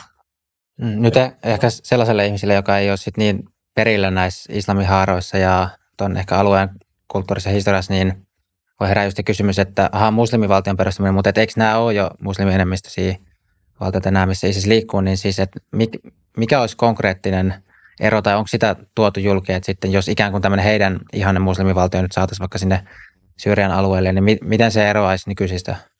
Niin, no siis tuossahan on se, että siis vaikka valtio on muslimienemmistöinen, niin se ei tee yhdestäkään valtiosta islamilaista valtiota. Ja vielä vähemmän, jos on jihadistien tulkinta siitä, että mitä on islamilainen valtio, että mitkä ne hallintoperiaatteet on. Et käytännössä jos me, jos me katsotaan, miten Al-Qaidan sisältä on kirjoitettu tai ISISin sisältä on kirjoitettu jopa sellaisista valtioista, joiden niin kuin viralliseen doktriiniin kuuluu, että hei, me ollaan islamilainen valtio ja hallinto, kuten esimerkiksi Pakistanissa aikanaan on ollut, Iranissa on, Saudi-Arabiassa on, niin lähtökohtaisesti se viesti, viesti sieltä, että hei, te olette niin kuin vääräuskoisia valtioita, joilla ei ole oikeutta olla olemassa, että on vaan, olemassa vain yksi islamilainen valtio, se on kalifaatti, jota, jossa hallinnoidaan meidän sarjan tulkinnan mukaisesti. Et siinä, siinä on tavallaan vähän sama, että jos me viedään tämä ihan toiseen kontekstiin ja katsotaan, miten esimerkiksi äh, sosialismin sisällä eri haarat näki tois, toisiaan hallinnoinnin edustajina, niin se on se, että te ette ole puhdasoppisia, te, olette, te olette harhaoppisia, te ette tulkisi sitä oikein, teillä ei ole legitimiteettiä, että se on, on, on hy, hyvin samanlaista. Mutta eikö sarjalaki on nykyiselläänkin ainakin joitain versioita, se siis tulkitaan ihan aktiivisesti? Joo, siis Joo, sharia-lakihan ei, ei ole mikään niin kuin kokoelmakirjoja tai lakipykäliä, että se, se on ihan yhtä lailla niin kuin tulkintaa siitä, että mitä sharia-lakiin lukeutuu ja mitä ei, miten sitä sitten tulkitaan, kuka siinä päättää. Että noin, noin täysin niin kuin riippuvaisia teologiasta ja ideologiasta. Et kun se, että kun puhutaan sharialaista tai, tai islamista, niin ei, ei ne ole mitään, mitään monoliitteja, että ne on hyvin tulkinnanvaraisia, että se on niin kuin se katsojan silmässä tai tulkitsijan silmässä se, että mitä niin kuin lähdetään edistämään ja ajamaan. Jep. Miten, siis jos miettii näitä valtioita, mitä on tuolla lähi näitä muslimivaltioita, niin miten eri valtioiden suhtautuminen sitten esimerkiksi ISISiin tai tämmöiseen, no vaikka myös al voittaa tarkasteluun, niin onko jotkut hallinnot ollut siitä myötämielisempisiä kuin toiset? Öö, no mä en ehkä käyttäisi termiä myötämielinen, että se mitä me ollaan kuultu länsimaissa, Simon Simon hyvin usein toistuu tällainen myytti, että öö, jihadistiryhmä X on muodostunut hyvin voimakkaaksi, sen on pakko saada tukea valtiolta Y tai Z. Että on, on se sitten al ja Saudi-Arabia tai ISIS ja Saudi-Arabia tai ISIS ja Pakistan tai, tai sanotaan vaikka ISIS ja Tunisia tai Libya, mitä kuuli jossain vaiheessa, niin nämä valtiot suhtautuu lähtökohta, tai siis nämä aseelliset ryhmät, ISIS erityisesti suhtautuu todella vihamielisesti eri hallintoja kohtaan ja kiistää näiden valtioiden olemassaolon merkityksen, että ei, ei siinä mitään niin kuin strategista suhdetta pääse muodostumaan. Mut, ja tämä on, tämä on aika, aika iso mutta, että meillä on valtioita jihadistisen liikehdinnän historiassa, jotka on pyrkinyt strategisesti hyväksikäyttämään jihadistista liikehdintää omien tarkoitusperien saavuttamiseksi. Esimerkiksi jos me katsotaan jihadismihistoriaa Jemenissä, niin me nähdään nyt maan pitkäaikainen presidentti, jonka kaatui sitten arabikevään myötä, tämä Ali Abdullah Saleh, niin hän oli yksi keskeisistä Amerikan liittolaisista terrorismin vastaisessa taistelussa. Ja tietysti näin länsimaisesta näkökulmasta sillä on, on hyvin instrumentaalinen rooli, joka on voittaa terrorismi tällä konfliktialueella. Mutta siis jos me ajatellaan tätä hallitsijaa, niin hänen, hänen dilemmansa on tavallaan se, että okei, hän saa nyt merkittävästi sotilaallista tukea, merkittävästi taloudellista tukea tähän yhden tietyn ongelman hoitamiseen. Mutta sitten kun tämä ongelma on hoidettu, niin sotilaallinen tuki lakkaa, taloudellinen tuki lakkaa, poliittinenkin tuki saattaa alkata, mm. jolloin siinä lähdettiin vähän niin kuin tasapainottelemaan, että miten me voidaan pitää tämä ongelma niin relevanttina, että tukea tulee jatkossa, mutta ei niin vakavana, että se oikeasti uhkaa tämän valtion vakautta ja turvallisuutta. Ja tässä yhteydessä Jemen ei ole ainoa. Esimerkiksi Pakistan on, on, on tehnyt samaa, Iran on tehnyt pitkään samaa erilaisten aseellisten ryhmien kanssa. Turkki, Syyria on vähän kyseenalaisia, että onko, onko siellä harjoitettu samaa myöskin. Tuo on ihan selvä kannustinongelma. Joo, siis kannustin ongelma, mutta myös se siis korostaa myös sitä, että nämä tavallaan liittolaiset ja kumppanit, jotka on paikallisia, niin heillä on oma strateginen kalkulus, jonka mukaan he toimii. Että siitä on tosi vaikea lähteä muuttamaan. Erityisesti terrorismin vastaisessa sodassa massiivisen ongelman tekijät ö, käytännössä liittolaisille annettiin todella paljon liikkumatilaa poliittisen opposition eliminoimiseksi niin kauan kuin heidät vaan leimattiin terroristeiksi. Ja tämä oli yksi keskeinen tekijä siinä, miksi arabikevästä kehittyi sellainen kuin kehittyi. Että mikä oli legitiimiä oppositiota sanotaan 90-luvun lopussa tai vielä ihan, ihan 2000-luvun alussa ennen syyskuun 11 iskuja, niin sen jälkeen liittolaisilla tässä terrorismin vastaisessa sodassa heille annettiin aika paljon liikkumatilaa sen oman opposition eliminoimiseksi. Hmm. Ja sitten jos miettii vielä suhteessa länsimaihin, niin nämä voi olla, tai miten arvioisit, että onko, nämä niin kuin ikään kuin hyödyllisiä työkaluja siinä mielessä, että just tuossa on tämä ajatus globaalista hmm. islamilaisesta valtiosta, niin vaikka sitten nämä viralliset hallinnot ei allekirjoitaisikaan kaikki toimia, mutta sitten ikään kuin tämmöisenä jonain tienraivaajana tai muuna. Hmm. Et, et, no meillä on näiden puolella, mutta sitten ei aktiivisesti pyritä tukahduttamaankaan näitä ISISiä tai al koska se, ne saa taas lännessä aikaa jotain sellaisia reaktioita, mitkä on hyödyllisiä näille ihan virallisille hallinnoille? Siis toi on vähän vaikea kysymys se, että niin kuin länsimaissakin on, on pitänyt, varsinkin pitää tulla jul, julki, julkiseen diplomatiaan, niin mm. ei, ei siinä ihan hirveästi ole tilaa, jos haluaa pitää toisen liittolaisena sanoa näitä asioita julkisesti, rehellisesti, avoimesti kaikilla yksityiskohdilla, mitä on saatavilla. Että jos sanotaan Yhdysvallat su- suututtaisi Pakistanin tai, tai Saudi-Arabian tai Turkin omalla kommentaarillaan. Tavallaan se olisi monimutkaistanut sitä tilannetta hyvin, hyvin merkittävästi, että jos esimerkiksi Saudi-Arabia olisi suutettu siinä määrin, että he ei enää tee yhteistyötä terrorismin torjunnan saralla, niin se olisi jättänyt aikamoisen mustan aukon Yhdysvaltain kapasiteettiin heijastaa omaa sotilaallista voimaa ja e-, erityisesti tiedusteluun. Et totta kai niin kuin todellisia liittolaisia niin sanotusti, joilla on tavallaan samat tavoitteet ja samat tarkoitusperät ja haluaa tehokkaasti hyökätä tämän ongelman kimppuun, niin sellaisiakin on. Ja ne on ollut niitä niin sanotusti niin kuin oikeita liittolaisia. Ja niin kuin, ne on olleet hyvin keskeisessä roolissa, että ei terrorismin vastainen sota ole ollut pelkästään länsimaiden toimintaa tietenkään, vaan niin kuin on ollut monia paikallisia liittolaisia, jotka on oikeasti tehnyt työnsä tosi hyvin, mutta sitten on ollut myös toimijoita, jossa on ollut erilainen kalkulus, ja se heijastuu myös vähän tavallaan siinä, että missä tämä ilmiö on milloinkin muodostunut ongelmaksi. Joo, sitten yksi ajankohtainen on tämä Hamas. Joo. Ja tuossa ulkopoliittisen instituutin Olli Ruohomäki käytti Hamasit tämmöistä termiä kuin radikaali-islamistinen järjestö tai, tai liike, joo, liike. Niin, mutta miten sanoisit, että onko Hamas jihadistinen vai miten Hamas sitten luokittu ja mitä ehkä Hamasin toimintatavoista, jos ottaa vertailukohdaksi ISISin tai al mm.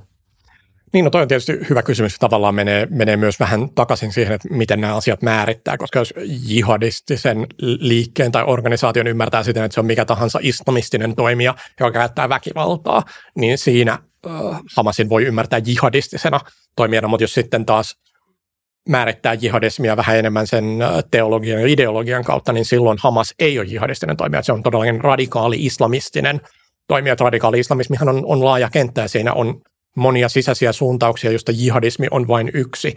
Et Hamasin tavallaan alkuperät on vähän enemmän siellä muslimiveljeskunnassa ja ensin vallankumouksellisessa islamismissa ja väkivaltaisessa islamismissa, missä niin kuin väkivalta tuli mukaan tähän toimintaan, että yritettiin sen paikallisen valtion hallinto kumota, siitä, siitä niin kuin kumouksellinen islamismi, ja sitten yritetään kumota väkivaltaisesti väkivaltainen islamismi. Niin siinä määrin mä näkisin, että noi e-, edustaa ihan täysin eri suuntauksia ja sama lähtökohta on myös sitten jihadistisen kentän sisällä sekä Hamasin toimesta. Nämähän suhtautuu todella vihamielisesti toisiinsa. Jihadistiselta puolelta sanotaan, että Hamas on vääräuskoinen organisaatio. He implementoi sarjalakia siten, kun sitä pitäisi implementoida alueella, jossa he hallinnoi. Ja mikä vielä pahempaa, he saavat tukea oikean islamin kaikista vakavammalta uhkalta, joka on shia-muslimit eli Iran. Ja tämä on ISISin virallinen narratiivi, ja tämä on niin toistunut tämän hyökkäyksen jälkeen hyvin monissa virtuaalisissa toimintaympäristöissä. Että huolimatta siitä, että voisi ajatella, koska nämä molemmat organisaatiot vihaa juutalaisia, vihaa Israelia hyvin keskeisesti, ja se on tärkeä viholliskategoria kummallekin, että löytäisi tavallaan yhteistä säveltä ja juhlistettaisiin tätä hyökkäystä, jonka siviiliuhrien määrä on, on täysin käsittämätön. Mutta sen sijaan se tavallaan dominoiva keskustelun aihe näissä piireissä on, on kuitenkin se, että jihadistit dissaa, dissaa Hamasia äh, shiojen työkaluksi. Niin, koska ISISille Irani oli tässä päävihollinen? Ää, äh, erityisesti shiat, mutta kyllä, siis koska Iran on shia-valtio ja siellä on shia islamistinen hallinto, niin se nähdään poikkeuksellisen pahan. Miten tämä Hisbollah sitten, siitä on myös puhuttu siitä mahdollisuudesta, että täältä nyt siis, jos puhuu tästä Israelin konfliktista, että tulisivat täältä pohjoisesta ikään kuin auttamaan Hamasia tai mukaan tähän konfliktiin niin. tavalla toiseen. Niin miten Hisbollah sitten suhtautuu näihin muihin islamistiryhmiin? No Hisbollahilla on vähän, vähän sama kuin Iranilla, että sekin on, on shialainen järjestö. Et jihadistipuolella Hisbollah on samanlainen saatana kuin mitä Iran on.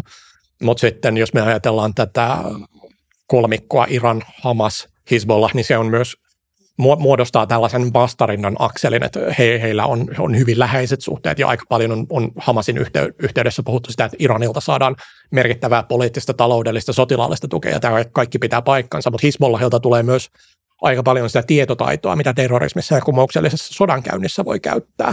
Ja hyvä kysymys nyt, kun tämä Hamasin hyökkäys suoritettiin, että minkä verran Hisbollah on onnistunut siirtämään omaa tietotaitoansa Hamasille.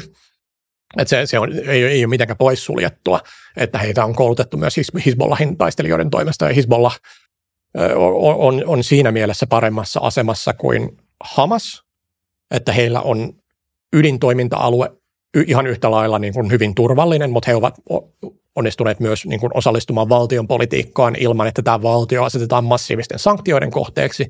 Heidän taistelijansa on osallistuneet Syyriassa taisteluihin jo niin kuin vuosikymmenen ajan ehkä vähän ylikin, saaneet valtavasti taistelukokemusta. Toki he, heillä on sitten taistelijoita kuollut ja myös vähän korkeampaa johtoa siellä sotilaspuolella, joka saattaa vähän negatiivisesti heijastua siihen, siihen kapasiteettiin, mutta Hezbollahilla on myös paljon sellaisia taistelijoita, jotka on todella tuhovoimaisia, jos heitä käytetään tavallaan oikealla tavalla taistelukentällä. Mutta juuri tästä syystä johtuen, että Hezbollah on osallistunut tähän Syyrian konfliktiin ja se ei ole ollut Libanonissa yhtään suosittua. Ja Libanonissa menee tällä hetkellä todella huonosti, niin mä näkisin, että Hezbollahilla on, on myös aika paljon jarruja pelissä tässä, koska jos he osallistuvat tähän hyökkäykseen ja Israel aloittaa vastaoperaation, joka ulottuu koko Libanonin alueelle, niin se tulee olemaan Hezbollahille merkittävä poliittinen ongelma. Joo, mutta et okei, eli nytten jotkut on voinut nähdä videoita, että länsimaissa on osa mennyt, osa muslimeista mennyt kadulle juhlimaan näitä Hamasin terrori-iskuja, niin siis että käytännössä sen voi sanoa, että nämä ei ole jihadisteja silloin, jotka täällä nyt sitten taas liputtaa lännessä Hamasin puolesta. Niin no he, he eivät ole jihadistia niin kuin minä sen ymmärrän, että jos me puhutaan salafi-jihadistisista toimijoista, joka on se niin kuin merkittävä turvallisuusongelma länsimaissa, niin he eivät edusta sitä haaraa. ja ylipäätään, että jos me ajatellaan näitä mielenosoituksia, jotka ainakin ulkopuolelta näyttää, että hyvin spontaanisti lähti liikkeelle, niin ei, ei niin kuin ole pienintäkään epäilystäkö siltä, että siellä, etteikö siellä olisi sanottu hyvin antisemitistisiä asioita niin kuin globaalisti, jos tarkastellaan, ei, ei niinkään Suomen kontekstissa – tai ainakaan Suomen kontekstissa pelkästään. Siellä on myös hyvin paljon, korostetaan tätä niin kuin vastarintaa palestiinalaisena asiana eikä, eikä Hamasin asiana, että siinä ei ole tällaista niin kuin, ainakaan eksplisiittistä Hamaskyt, jos mä en ainakaan muista, että olisin nähnyt videokuvaa yhdestäkään tällaista mielenosoituksesta, jossa olisi merkittävällä tavalla heiluteltu Hamasin lippuja. Että se, että niin missä määrin on tuen ilmaus Hamasille, niin se on, se on vielä hyvin, hyvin kyseenalaista ja siitä ei ole tarkkaa tietoa. Nyt jos ajatellaan tulevia mielenosoituksia esimerkiksi tämän viikon perjantaina. Hamas on omassa viestinnässään tuonut ilmi toiveen, että halutaan perjantaina pitää tällainen meidän operaatiota tukeva mielenosoitusten sarja globaalisti. Ja mä tiedän, että Suomessakin on suunnitteilla mielenosoituksia nyt tulevalle perjantaille, niin huolimatta siitä, että siellä ei välttämättä ole Hamasin symboleita samalla tavalla esillä, niin jos tällaisia mielenosoituksia järjestetään ja niihin otetaan osaa, niin onko se sitten tuen ilmaus Hamasille vai vastarinnan juhlistaminen palestiinalaisen nationalismin viitekehyksessä vai sitten niin kuin vihan ö, kohdistamista, antise, antisemitistä liikehdintää, joka juhlistaa Israeliin kohdistuneita iskuja, niin tuollaisia rajanvetoja on tässä todella vaikea tehdä, koska saatavilla olevaa tietoa on tosi vähän. Hmm. Ja, ja siis niin kuin tällä tarkoitan sitä, että niin kuin, e, e, en, en, en suinkaan lähde siihen, että yksi olisi hyväksyttävämpää kuin toinen, varsinkin jos me puhutaan antisemitisestä liikehdinnästä versus Hamasin tukemisesta, vaan se, että nämä on analyyttisesti hyvin eri toimia.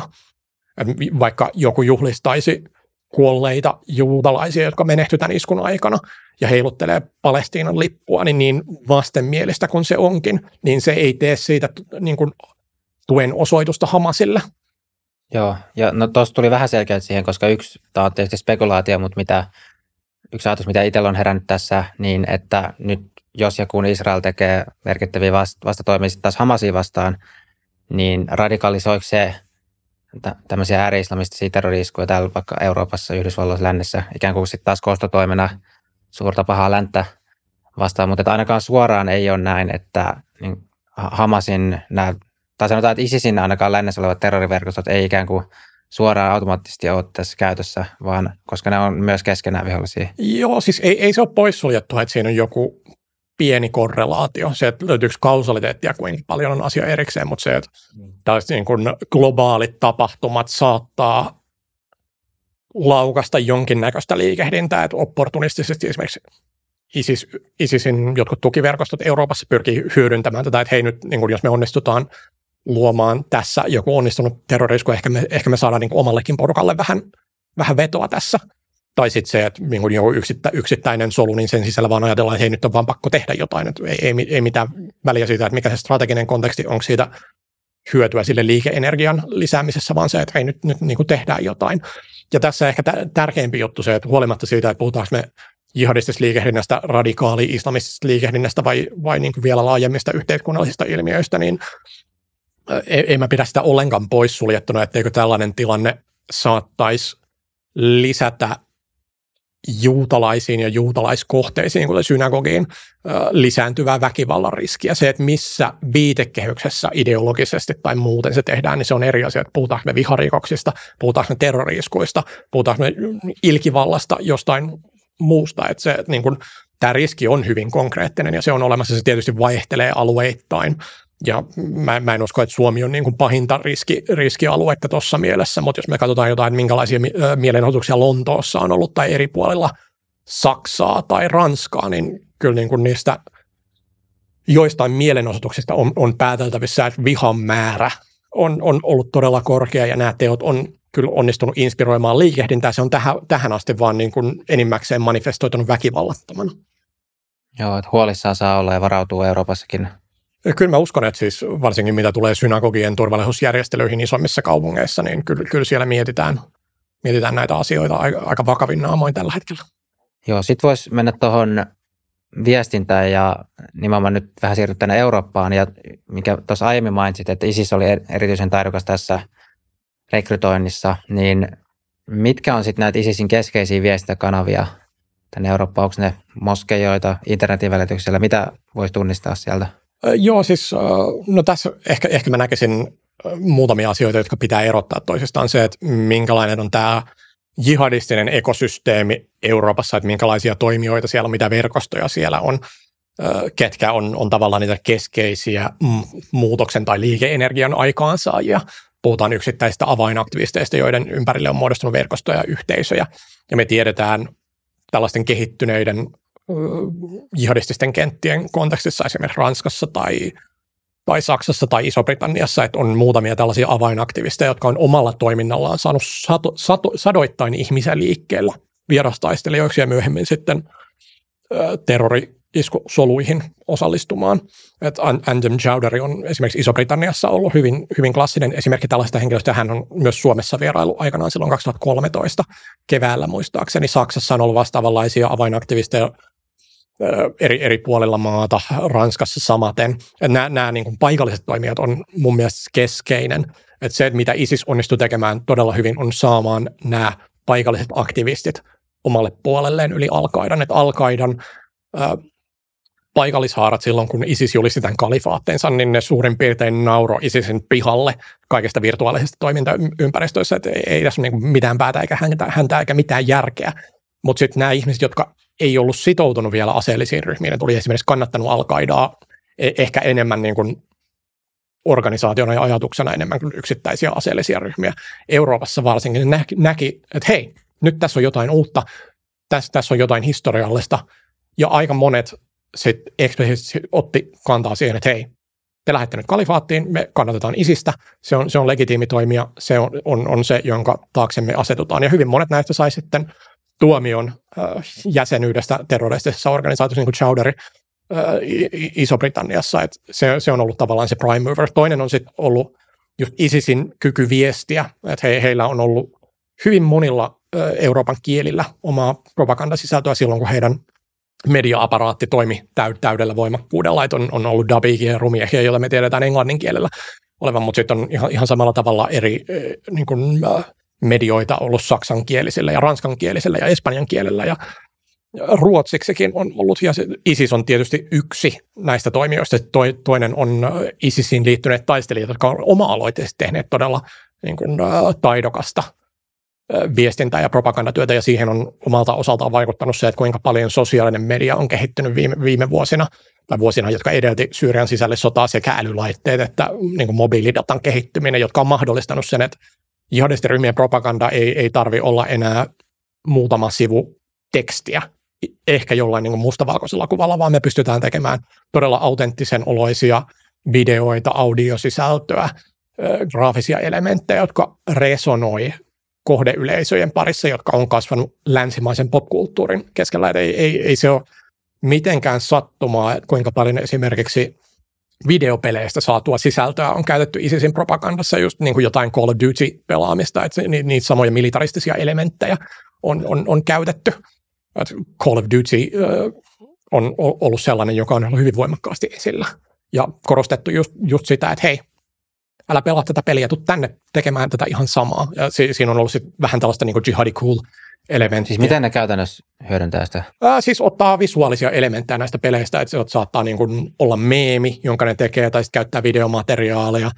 Toisia pelejä ne on käyttänyt siihen, että ne on pyrkinyt niin kuin tällaisissa niin kuin multi, multiplayer-peleissä menemään sinne peliin ja rekrytoimaan siellä väkeä tai radikalisoimaan, ohjaamaan eteenpäin muille alustoille, että hei, täällä voi tulla juttelemaan meille tästä, tästä tavallaan tulee se kulttuurillinen ymmärrys, lähestytään ihmisiä, jotka on kasvanut länsimaisessa yhteiskunnassa, niin miten ne on lapsuutensa viettänyt, miten ne on viettänyt nuoruutensa. No totta kai älylaitteet, tietokonepelit, länsimaiset elokuvat huolimatta siitä, että nämä, nämä henkilöt on sitten myöhemmin ehkä omaksunut hyvin niin kuin, tietynlaisen muslimi-identiteetin, jossa pyritään eroon kaikista länsimaista vaikutteista, mutta ei, ei se niin kuin, tavallaan koodaa uudestaan sitä heidän historiallista kehityskulkua länsimaissa, että ihan yhtä lailla sen jälkeen, kun on radikalisoidut ja irtauduttu tavallaan länsimaista ympärö, ympäröivästä yhteiskunnasta, niin kyllä ne älylaitteet pysyy siellä, kyllä se niin kuin tavallaan halu tuottaa tai kuluttaa tietynlaista popkulttuurisisältöä pysyy siinä, ja se on ollut merkittävä ase ISISin viestintäarsenaalissa.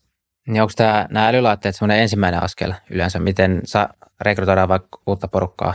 No se, se, se vähän riippuu. Että, jos, varsinkin jos me puhutaan rekrytoinnista, niin e, Euroopan kontekstissa vertaisrekrytointi on, on hy, hyvin iso juttu, että ihminen menee konfliktialueelle, hänellä on siellä se älylaite, hän ottaa läheisiinsä yhteyttä viesti, eri viestintäkanavia pitkin, että heitä on kivaatu tänne.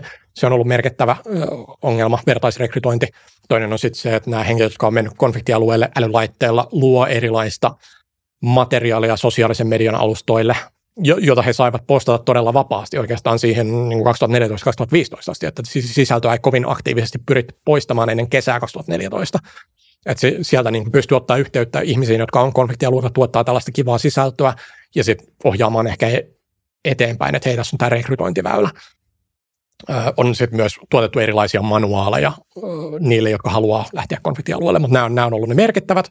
Ja sitten niin kuin sellainen ylipäätään vaan se, että tuottaa materiaalia, joka inspiroi, vaikka ei olisi mitään niin kuin henkilöitä, jotka ottaa yhteyttä henkilökohtaisesti siihen sisällön tuottajaan, niin ylipäätään että se sisältö, jota on tuotettu, on saatavilla ensin sosiaalisessa mediassa, myöhemmin sitten vähän suljetuimmilla alue, alustoilla, niin on ollut sellainen niin kuin hyvin merkittävä elementti kanssa. Hmm. Y- yksi, mistä on myös puhuttu, että Pohjoismaista ja nyt sitten Suomestakin on löytynyt näitä tämmöisiä vähän yllättäviäkin moskeijoita, että jossain piti olla päiväkoti ja sitten hups, täällä onkin pyöritetään moskeijatoimintaa, niin miten tällaisten mo- moskeijoiden tai tämmöisen joidenkin kerhotilan rooli siis tämmöisessä tai lasten kasvatus, että onko jihadismi levinnyt jo niin tämmöisenkin vai puhutaanko näissä sitten kuitenkin tämmöisestä maltillisemmasta islamista?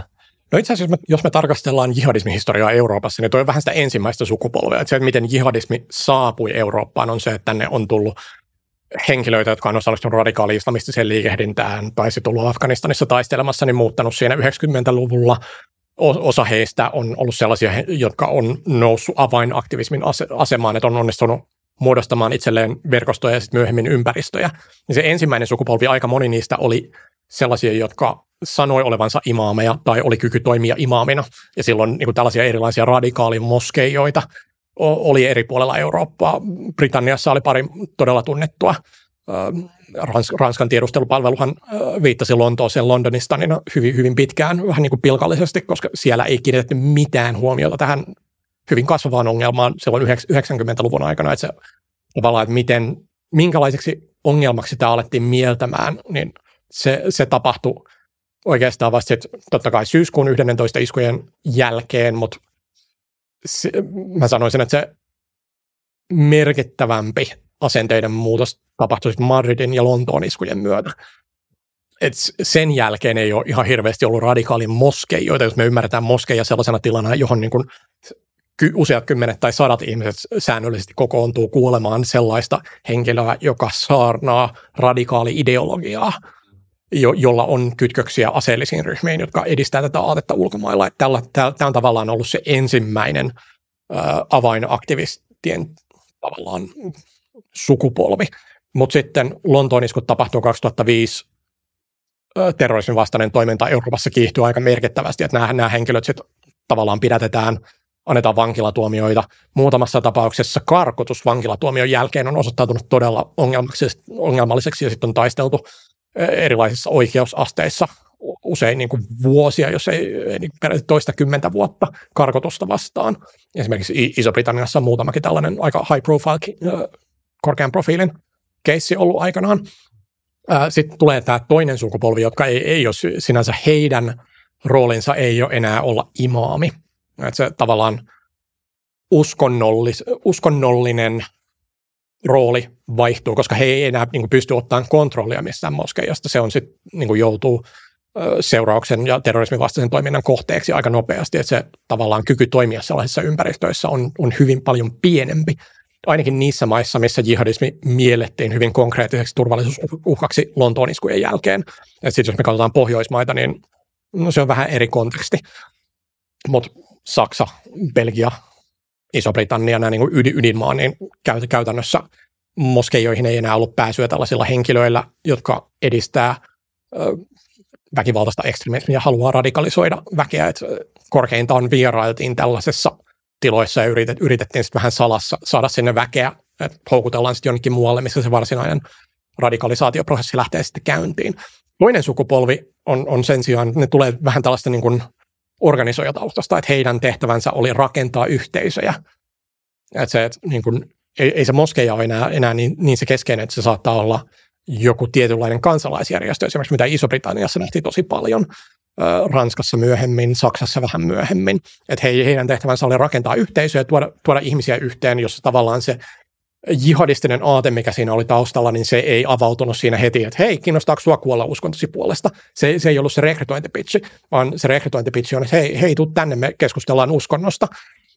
Nyt vähän kerrassaan paljastetaan enemmän ja enemmän ja enemmän, ja se tavallaan sosiaalinen yhteisöllisyys, mikä siinä on, niin tavallaan se on, on ollut se liima, minkä takia ihmiset on jäänyt siihen osittain. Totta kai on sitten henkilökohtaisia syitä myös, mutta tämä, tämä on ollut tavallaan hyvin keskeinen konteksti tälle toiselle sukupolvelle. Kolmas sukupolvi sitten, missä on aika paljon overlappia tämän toisen sukupolven kanssa, niin alkoi entistä enemmän käyttää virtuaalisia ää, toimintaympäristöjä myös tavallaan yhteisöjen luomisessa, että syntyi tällaisia virtuaalisia yhteisöjä, jotka toimii erilaisilla alustoilla.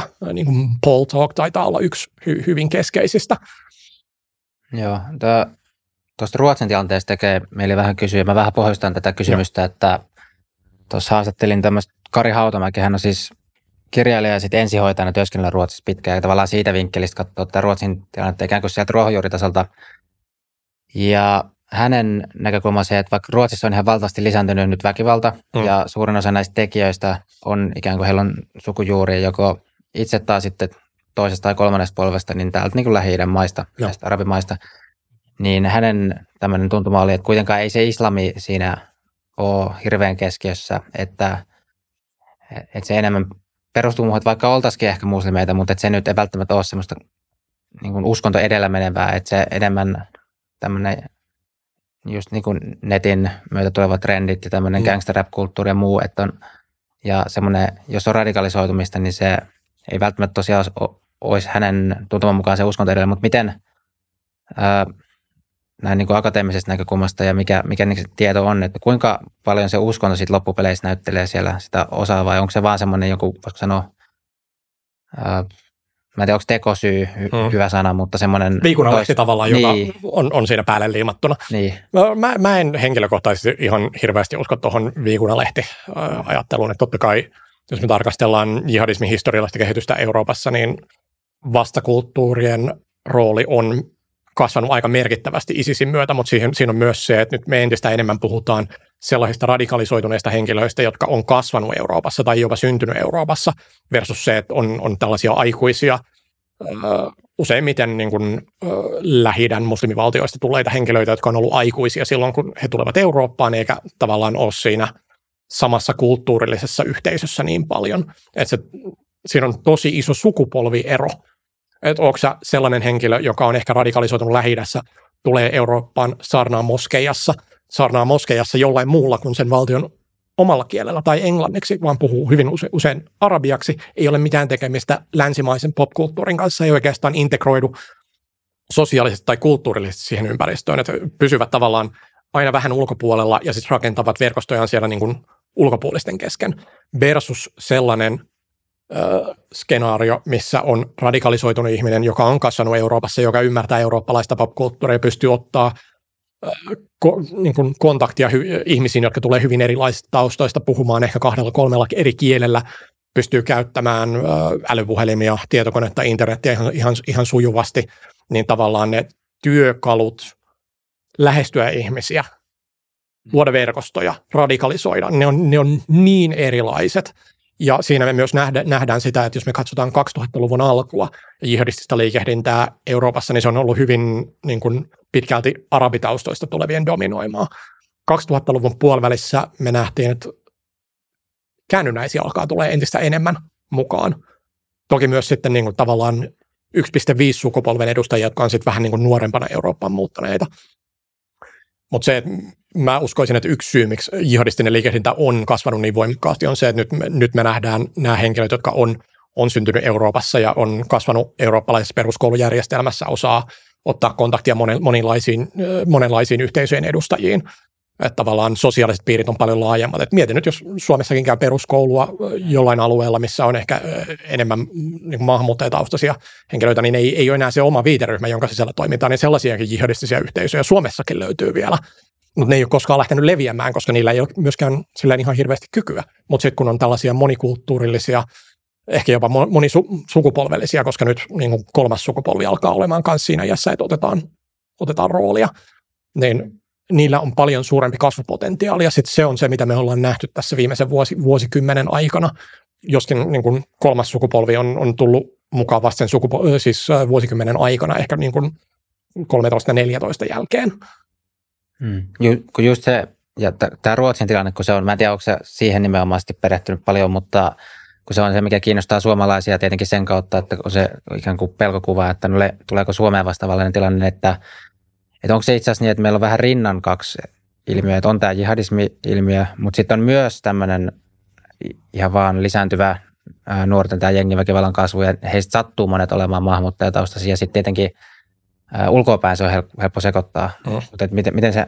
Joo, kyllä, kyllä, kyllä mä sanoisin, että tuossa on kyse kahdesta hyvin erilaisesta ilmiöstä lähtökohtaisesti. Et en, en mä sano, etteikö niillä ole kosketuspintaa toisinsa, että siitä on jonkin verran Euroopassa tutkittu, että mikä on tällainen tavallaan äh, rikollisuuden, katurikollisuuden ja terrorismin välinen äh, kosketuspinta, jos sellaista on. Mä oon aikanaan tehnyt Suomea käsittelevää tutkimusta ja silloin ei, ei löytynyt ihan hirveästi viitteitä, mutta oli huh, 13-14 tienoilla muistaakseni vai ehkä vähän myöhemminkin. Että tavallaan se kenttä oli hyvin erilainen kuin mitä se on tänä päivänä. Mutta monissa muissa maissa, kuten esimerkiksi Iso-Britanniassa ja Ranskassa, missä sitä overlappia on enemmän, niin nähdään, että tavallaan katurikollisuudesta on tietynlaisia polkuja jihadistiseen liikehdintään. Se näkyy kaikesta selviten näissä niin kuin Pariisin ja Belgian terroriiskuissa, mitä tehtiin 2015-2016, että monella niistä oli tavallaan taustaa siinä, että aloitetaan, aloitetaan pikkurikollisuudesta, myydään huumeita – saadaan kosketuspintaa väkivaltaiseen ekstremismiin, ajaudutaan liikehdintään mukaan. Sitten tavallaan se pikkurikollisuus ja se vastakulttuuri jää osittain taakse, erityisesti identiteetin tasolla, mutta sitten niitä kontakteja, niitä taitoja saatetaan myöhemmin käyttää hyväksi siinä, että harjoitetaan, esimerkiksi tehdään, toteutetaan terrorisku, harjoitetaan tätä liikehdintää, että on, on se sitten kerätään rahaa terroriskua varten myymällä huumeita tai hankitaan räjähdeaineksia tai sarjatuliaseita organisoituneelta rikollisuudelta tai, tai tällaista vastaavaa. Ky, kyllä tuossa on potentiaalista kosketuspintaa. Suomessa sitä on tutkittu vähäisesti, sitä on tutkittu pitkän aikaa sitten, niin Suomen tapauksessa on tosi vaikea ottaa kantaa, että onko näitä yksi, niin kuin kosketuspintoja, jos on, niin minkälaisia ne on, tai onko tälle niin kuin paljon potentiaalia, että nähdään jatkossa, että nämä lähentyy toisiaan. Ruotsissa ongelma on se, että molemmat skenet on kasvanut tosi nopeasti, mutta sit ei käsittääkseni ole tutkittu ihan hirveästi, että mikä se kosketuspinta on, on siellä, että onko siellä samanlaisia elementtejä nähtävissä kuin Iso-Britanniassa tai Ranskassa, vai on, onko se sitten sellainen tilanne, että tavallaan ne yhteisöt on, on hyvin insulaarisia, että ni, niillä ei ole ihan hirveästi tekemistä toisia, toisensa kanssa, että niitä mahdollisia polkuja, että yhdestä yhteisöstä päästään toiseen, niin jos, jos niitä ei ole, niin se on tosi vaikea hyppäys tehdä.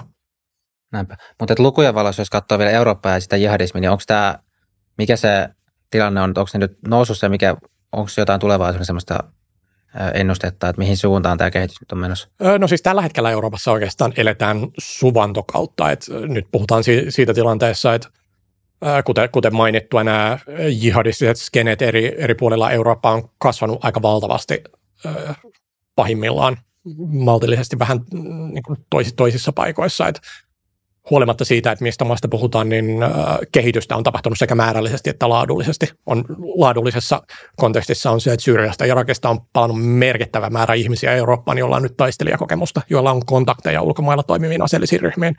Ja tällaisesta profiilista tulevat on historiallisesti ollut niitä henkilöitä, jotka on saanut asioita aikaiseksi.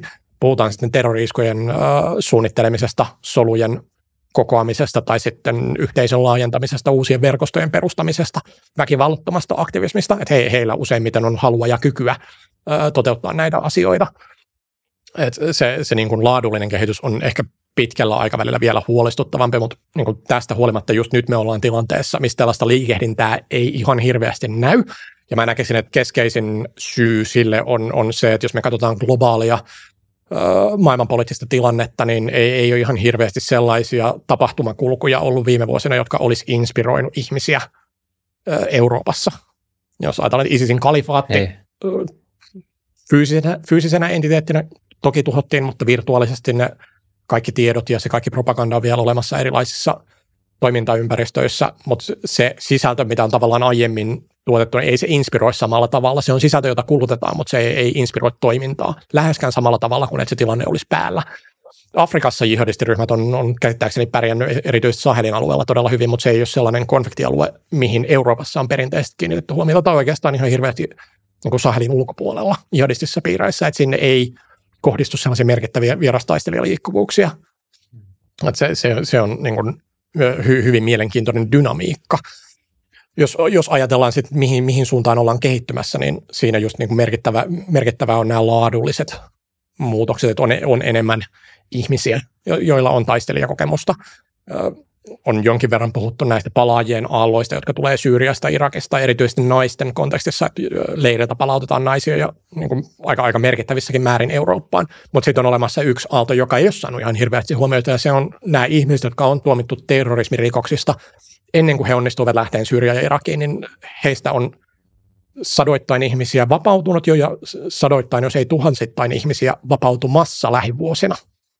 Ja nämäkin on myös sellaisia ihmisiä, joilla on aika huolestuttava profiili pahimmillaan. Toki kaikki heistä ei palaa jihadistisen liikehdinnän pariin vankilasta vapauduttuaan, mutta heillä on myös vähän niin kuin lisääntynyt karismaa sen kokemuksen seurauksena, että he ei pelkästään niin kuin puhu sitä aatetta, vaan he myös toimivat sen mukaan, mitä sanovat, ja joutuneet sen takia vankilaan, joka tuo karismaa.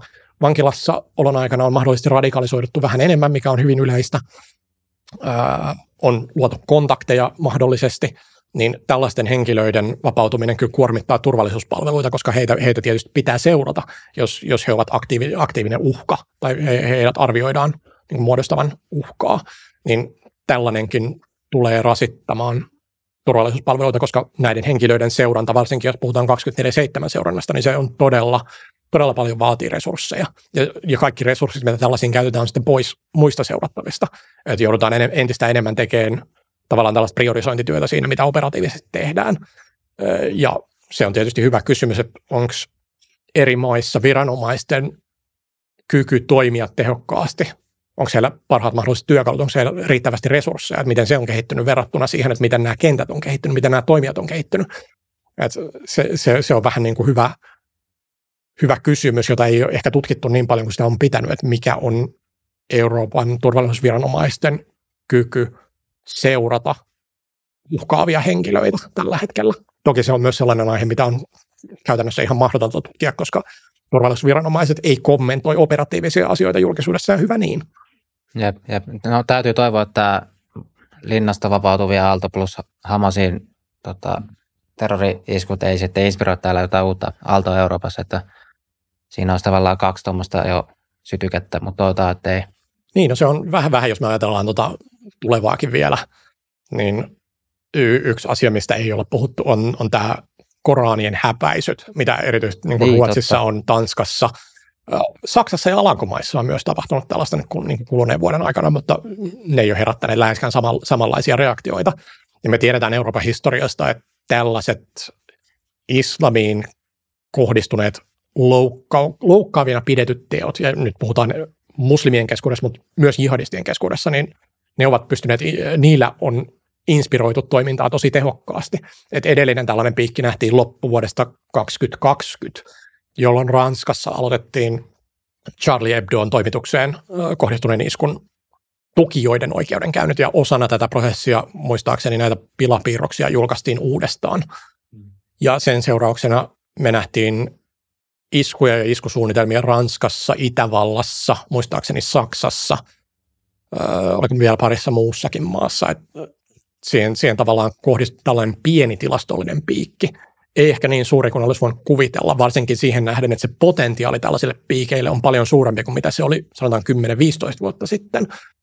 Ja nyt on Ruotsissa ollut vastaavanlaisia. Me tiedetään, että Ruotsiin on kohdistunut ainakin kaksi terrori-iskusuunnitelmaa, toinen oli Ruotsissa, toinen oli Saksassa jotka on niin kuin, tavallaan saanut inspira- inspiraatiota siitä, että on ollut tällaisia koranihäpäisyjä. Toinen niistä liittyy tähän Salvan Momikaan, joka on tämä irakilaistaustainen turvapaikanhakija. Toinen äärioikeistolaiseen ruotsalais-tanskalaiseen poliitikkoon, joka olisi aikaisemmin vuonna, sen vuoden aikana polttanut Koranin kanssa mielenosoituksessa. Niin hyvä kysymys on se, että kuinka pitkälle tämän kyseisen tavallaan häpäisyjen sarjan liikeenergia kestää ja mi- mihin suuntaan – sitä lähdetään viemään. Et niin, kai, tuntuu olla no, tahallisia provosointeja, noin Koranin poltot aika pitkälti. Joo, erityisesti Ruotsissa nähdään, että siis, äh, ei, ei ole nyt ihan, ihan selvää se, että mikä se motiivi siinä tarkalleen on, on ollut. Että jonkinnäköistä spekulointia on siinä, että hän niin kuin, on pyrkinyt varmistamaan sen, että häntä ei voida karkottaa takaisin äh, Irakiin, koska häneen kohdistuu siellä sitten kuoleman ja kidutuksen uhka. Äh, tai, tai sitten niin kuin, tiedetään, että hänellä on jonkinnäköistä aseellisiin ryhmiin liittyvää, liittyvää taustaa. Tiedetään, että on yrittänyt osallistua Ruotsin demokraattien toimintaan Ruotsissa ollessaan, että niin kuin potentiaalisia syitä on, on, on toki monia, mutta Ruotsin kannalta seuraukset on ollut hyvin ikävät. Että hän on onnistunut käyttämään sellaista tavallaan loopholea Ruotsissa, että hän, hän on pystynyt niin kuin kerta toisensa jälkeen toteuttamaan sellaisen asian, mikä tiedetään, että provosoi sekä, sekä muslimiväestöä jihadistisia toimijoita, mutta myös poliittisia hahmoja lähi ja se niin kuin, on yksi syy, miksi niin kuin Irakissa tapahtui, niin kuin tapahtui, että Ruotsin suurlähetystöön hyökättiin ei kerran, vaan kaksi kertaa. Että siellä oli paikallinen poliitikko, joka käytti sitä lyömäaseena omassa sisäpoliittisessa valtakamppailussaan. Että se, että kuinka kauan tämän koranihäpäisyjen sarjan liikeenergia kestää. Että Ruotsissa turvallisuusviranomaiset on sanonut, että niin pitää, pitää silmällä tätä reaktiota vielä niin useita kuukausia ei, ei puhuta siitä, että sit kun julkinen keskustelu on siirtynyt muihin kysymyksiin, niin ei, ei se lopu siinä, että se niin jatkuu se tilanne, se pysyy ajankohtaisena vielä pitkään. Ja yksi kysymys on, että vaikuttaako noin jopa Ruotsin ulkopolitiikkaan, kun on ollut tämä NATO-hakemusprosessi ja sitten Turkin suhtautuminen siihen taas? Niin, no kyllä, siis, kyllä mä näkisin, että Erdogan on ihan, ihan yhtä lailla niin kuin Turkissa käyttänyt sitä lyömäaseena. Toki Erdogan on löytänyt muitakin lyömäaseita, joita käyttää Ruotsia vastaan, muun muassa niin PKK mielenosoitukset mm. Ruotsissa, että tuntuu, että er-, Erdoganin ulkopolitiikka on, on lähinnä ollut siitä Ruotsin NATO-jäsenyys kontekstissa, että haetaan kaikki mahdolliset tekosyyt pitkästy, viedä, viedä sitä niin kuin jäsenyysneuvottelua pidemmälle ja pidemmälle tulevaisuuteen. Että totta kai toi niin kuin yksi todella hyödyllinen työkalu Erdoganille. Että aika harva varsinkaan Turkissa sanoo, että mit, mitäs tämä nyt on, että eihän tässä ole mitään päätä eikä häntää, vaan niin kuin, hän pystyy asemoitumaan sillä, että tässä on niin kuin nyt meidän tunteita tosi pahasti. Niin ja saa itselle vipuvartta sitten taas Naton suuntaan. Että niin. Näin. Miten sitten arvioisit Suomen valtiojohdon suhtautumista tähän, niin kuin voisi sanoa, että ehkä ääri-islamismiin nyt laajemmin, laajentaa siitä jihadismista ja plus sitten ei pelkästään valtiojohto, mutta myös tämä keskustelu, yleinen julkinen keskustelu Suomessa, että onko tämä oikealla painoarvolla ollut Suomessa? Niin no, Suomessa on perinteisesti ollut ehkä aika vaikea keskustella jihadismista, jihadismista tai äh, niin kuin puhutaan sitten Suomen kontekstissa, Euroopan kontekstissa tai globaalisti, koska aika paljon siitä keskustelusta on, sellaista, että haetaan sellaista yhtä kaiken kattavaa syytä sille, että mistä tämä ilmiö johtuu tai mistä yksittäinen teko johtuu. Et, Suomessa julkisessa keskustelussa, jos on entisessä Twitterissä ollut aktiivisena, niin näkyy aika paljon sitä, että kaikki on maahanmuuton syytä tai se toiselta, tois, toisesta paikasta tulee esille, että tämä on, tämä on kaikki niin kuin muslimeihin kohdistuvan rakenteellisen rasismin ja muslimiväestön kokeman epätoivon aikaansaannosta niin kuin tällaisia niin kuin massiivisia suuria teorioita siitä, että kaikki tämä monimutkainen liikehdintä, joka ei ole jakautunut millään tavalla tasaisesti, on kehittynyt eri lailla eri paikoissa, heijastuu eri tavalla eri paikoissa, niin kaikkeen siihen löytyy sellainen kaiken kattava yksi suuri selitys. Ja sitä on niin kuin todella turhauttavaa tutkijan näkökulmasta lähteä, lähteä argumentoimaan, että hei, ei tämä ole niin kuin näin yksinkertaisesti lähellekään. Että jos me ajatellaan maahanmuuton roolia, niin siinä on ollut aika, aika merkittäväkin tekijä siihen, että ne on aikanaan tullut ihmisiä, jotka on päässyt muodostamaan näitä yhteisöjä. Ja myös sen suhteen, että sitten niin nämä henkilöt on saaneet jäädä tänne sen jälkeen, kun eri, eri valtioihin sen jälkeen, kun heistä on niin kuin tavallaan heidät on määritetty, että nyt niin kuin tällainen aktivismi ja toiminta uhkaa kansallista turvallisuutta. Italiassa on ollut hyvin erilainen lähestymistapa, mutta siinä on sitten taas ihmisoikeuksiin liittyviä ongelmia. Että Italiassa on otettu lähtökohdaksi se, että jos niin kuin harjo, harjoitat liikehdintää, joka on uhkaksi kansalliselle turvallisuudelle, jos ei ole kansalaisuutta, niin sut karkotetaan. Niin. Huolimatta siitä, että kuinka kauan sä oot asunut Italiassa, on, niin kuin, se, on, se on vähän, vähän iso ongelma. Mm, kyllä, kyllä mä tosin, vaikka itse ajattelen näin, mutta tavallaan ymmärrän sen, miten vaikka perussuomalaiset esittää tavallaan sen ratkaisun, mikä on tosi yksinkertainen, mm. että me lopetetaan vaan kokonaan maahanmuutto sieltä alueelta. Niin tavallaan kyllähän se sitten ratkaisee aika pitkälle ongelman, että sitten myöskään niitä kaikki lieve. Niin, no, mutta siis mun kysymys Suomen kontekstissa on, että ratkaiseeko se? Sanotaan, että Suomessa on, mitä tällä hetkellä nyt kun Supolta tuli tämä kansallisen turvallisuuden katsaus tänään, niin sanottiinko siinä 350 terrorismin torjunnan kohdehenkilöä, joista valtaosa todennäköisesti edelleen kytkeytyy radikaali-islamismiin. Se, kuinka moni heistä kytkeytyy salafi-jihadismiin tai sanotaan vaikka shia-jihadismiin, joka sitten kytkeytyy Iraniin. Mutta jos puhutaan salafi-jihadismin kontekstissa, niin se, että tänne ei tule enää maahanmuuttoa muslimi, muslimimaista, mikä on täysin utopistinen tavoite, eikä niin millään tavalla perusteltua moraalisesti tai analyyttisesti. Mutta jos, jos niin kuin päätetään, että okei, nyt vihelletään peli poikki, niin mitä se tekee, miten se parantaa Suomen terrorismin torjunnan kykyä? Mitä se tekee niin kuin näille jihadistisille verkostoille, jotka toimii täällä? Se ei myöskään tee kansalaisille yhtään mitään, koska kansala- kansalaista ei voi karkottaa, kansalaiselta voi ottaa kansalaisuuden pois, mutta Suomessa kansalaisuuden poisto on mutta sidottu siihen, että pitää saada hyvin, hyvin vakavasta rikoksesta tuomio. Niin. Ja Suomessa niin kuin rikosoikeudellisen vastuun toteutuminen terrorismirikoksissa on, sanotaan diplomaattisesti, aika puutteellista.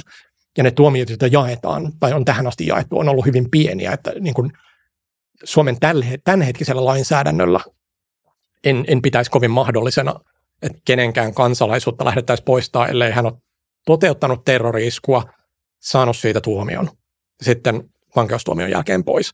Mutta siinäkin puhutaan sitten yksittäisistä henkilöistä, että se ei oikeastaan sitten pysty ihan hyvin pureutumaan siihen, että miten tämä ilmiö kehittyy, koska valtaosalla ihmisistä on täys oikeus oleskella täällä, edistää tätä ilmiötä, ei tietysti laillisesti, ehkä laittomasti, mutta jos he ei joudu rikosoikeudelliseen vastuuseen siitä, niin se, me puututaan tähän pelkästään maahanmuuton, maahanmuuttopolitiikan viitekehyksessä, niin se saattaa ehkä hidastaa sitä, miten tämä ilmiö kehittyy, ehkä, koska sitten me tullaan myös siihen ongelmaan, että miten muslimiyhteisössä reagoidaan siihen, että ai, niin muslimit ei ole tervetulleita tähän maahan. että minkälainen kollektiivinen radikalisaatio siitä saattaa seurata. Ja mä en sano, että se on radikalisaatio jihadistisen vi- liikehinnän viitekehykseen, mutta ne kaikki sosiaaliset ongelmat, joita siitä tulee, sosiaalisen kohesion kärsiminen tästä, niin mä näkisin, että huolimatta siitä, että se on täysin utopistinen tavoite, se, se ei ole millään tavalla perusteltavissa moraalisesti tai analyyttisesti, jos tällainen päätös silti tehtäisiin, sillä olisi paljon tuhovoimaisempia vaikutuksia kuin mitä se saisi aikaan positiivisesti terrorismin torjunnan. Eikö se olisi aika selvä ongelma rajaaminen, että okei, meillä on nämä 350, niin sitten se sillä ainakin pidettä siitä huolta, että se nyt ei tästä heti lähde kasvamaan. Että nyt voidaan... Ja, mutta miten se, miten se pitää huolen siitä, että tämä ei nyt lähde kasvamaan? No, no, saattaa antaa pal- paljonkin moti- motiivia ihmisille radikalisoitua. Ai, ai täällä ei oleville, niillä on 350 ulkopuolisille. Niin. Koska Su- Suomessa on muslimiväestön koko tällä hetkellä, mm. sanotaan konservatiivisesti joku 120 000. Ja jos Suomen valtio avoimesti rupeaa harjoittamaan politiikkaa, jossa muslimeja ruvetaan tarkoittamaan niin, no ei varmaan usko, uskontoa saa laittaa niin kuin syyksi. Ei, ei se ole mahdollista. Ei, mutta sen voi tietenkin rajoittaa maahanmuuttoa niin kuin siis ylipäänsä, jolloin myös muslimien, muslimimaahanmuuttajien määrä vähenee myös. Tai sitten sen voi tehdä tämmöisellä, koska uskonnon perusteella ei saa syrjiä, mutta sitten tämmöisen niin sanotun meritokraattisen, eli mitä hallitus mm. tavallaan tekee, että on vaikka tuloraja, Joo. jolloin se ei ole se syy, mutta sitten tosiasiallisesti käy niin, että vaikka niistä maista, mistä on, on suurin osa ollut matala tulosia, niin sitten jää jatkossa tulematta. Niin toihan on semmoisia tapoja, millä voidaan ikään kuin toisen käden kautta rajata tietyistä maista tulevia. Joo, siis kyllä, kyllä mä näen, että toi, toi on mahdollista. Se, että kuinka todennäköistä se on asia erikseen. Pystytäänkö me mittaamaan, että mikä se nettopositiivinen vaikutus nettonegatiiviseen vaikutukseen on, varsinkin koska me sitten nähdään niitä negatiivisia vaikutuksia paljon selkeämmin, koska ne tapahtuu Suomessa. Ja me tavallaan torjutaan hypoteettista uhkaa luomalla oikea uhka, koska se uhka sille sosiaaliselle kohesiolle, se, että miten muslimit integroituu Suomessa, niin se, se tulee olemaan hyvin konkreettinen. Huolimatta siitä, että vaikka niin kun, nyt, nyt, nyt me rajataan maahanmuuttoa näin, niin kyllä siitä tietää, että se narratiivi, mikä Suomessa eri niin piireissä syntyy, varsinkin muslimiväestön sisällä, ei tule ole neutraali, se tulee ole äärimmäisen negatiivinen. Ja sillä tulee ole konkreettisia vaikutuksia myös, ja niitä on tosi vaikea enkoida. Mä näkisin niin, että jos oikeasti haluaa puuttua jihadistiseen liikehdintään, koska me puhutaan lopulta terrorismin torjunnasta, ei terrori-iskujen torjunnasta, joka on sitten terrorismin torjunnasta niin kovin, kovinta huippua. Terrorismin torjuntaa, väkivaltaisen radikalismin ehkäisyä. Sit, niin kun, jos me ajatellaan väkivaltaisen radikalismin ehkäisyä, niin se on sitten enemmän sosiaalista kohesiota. Luodaan vaihtoehtoja tavallaan sille jihadistiselle narratiiville. Pyritään integroimaan Suomessa olevaa väestöä. Että annetaan esimerkiksi, niin kuin luodaan tällaista ymmärrystä inklusiivisesta suomalaisuudesta.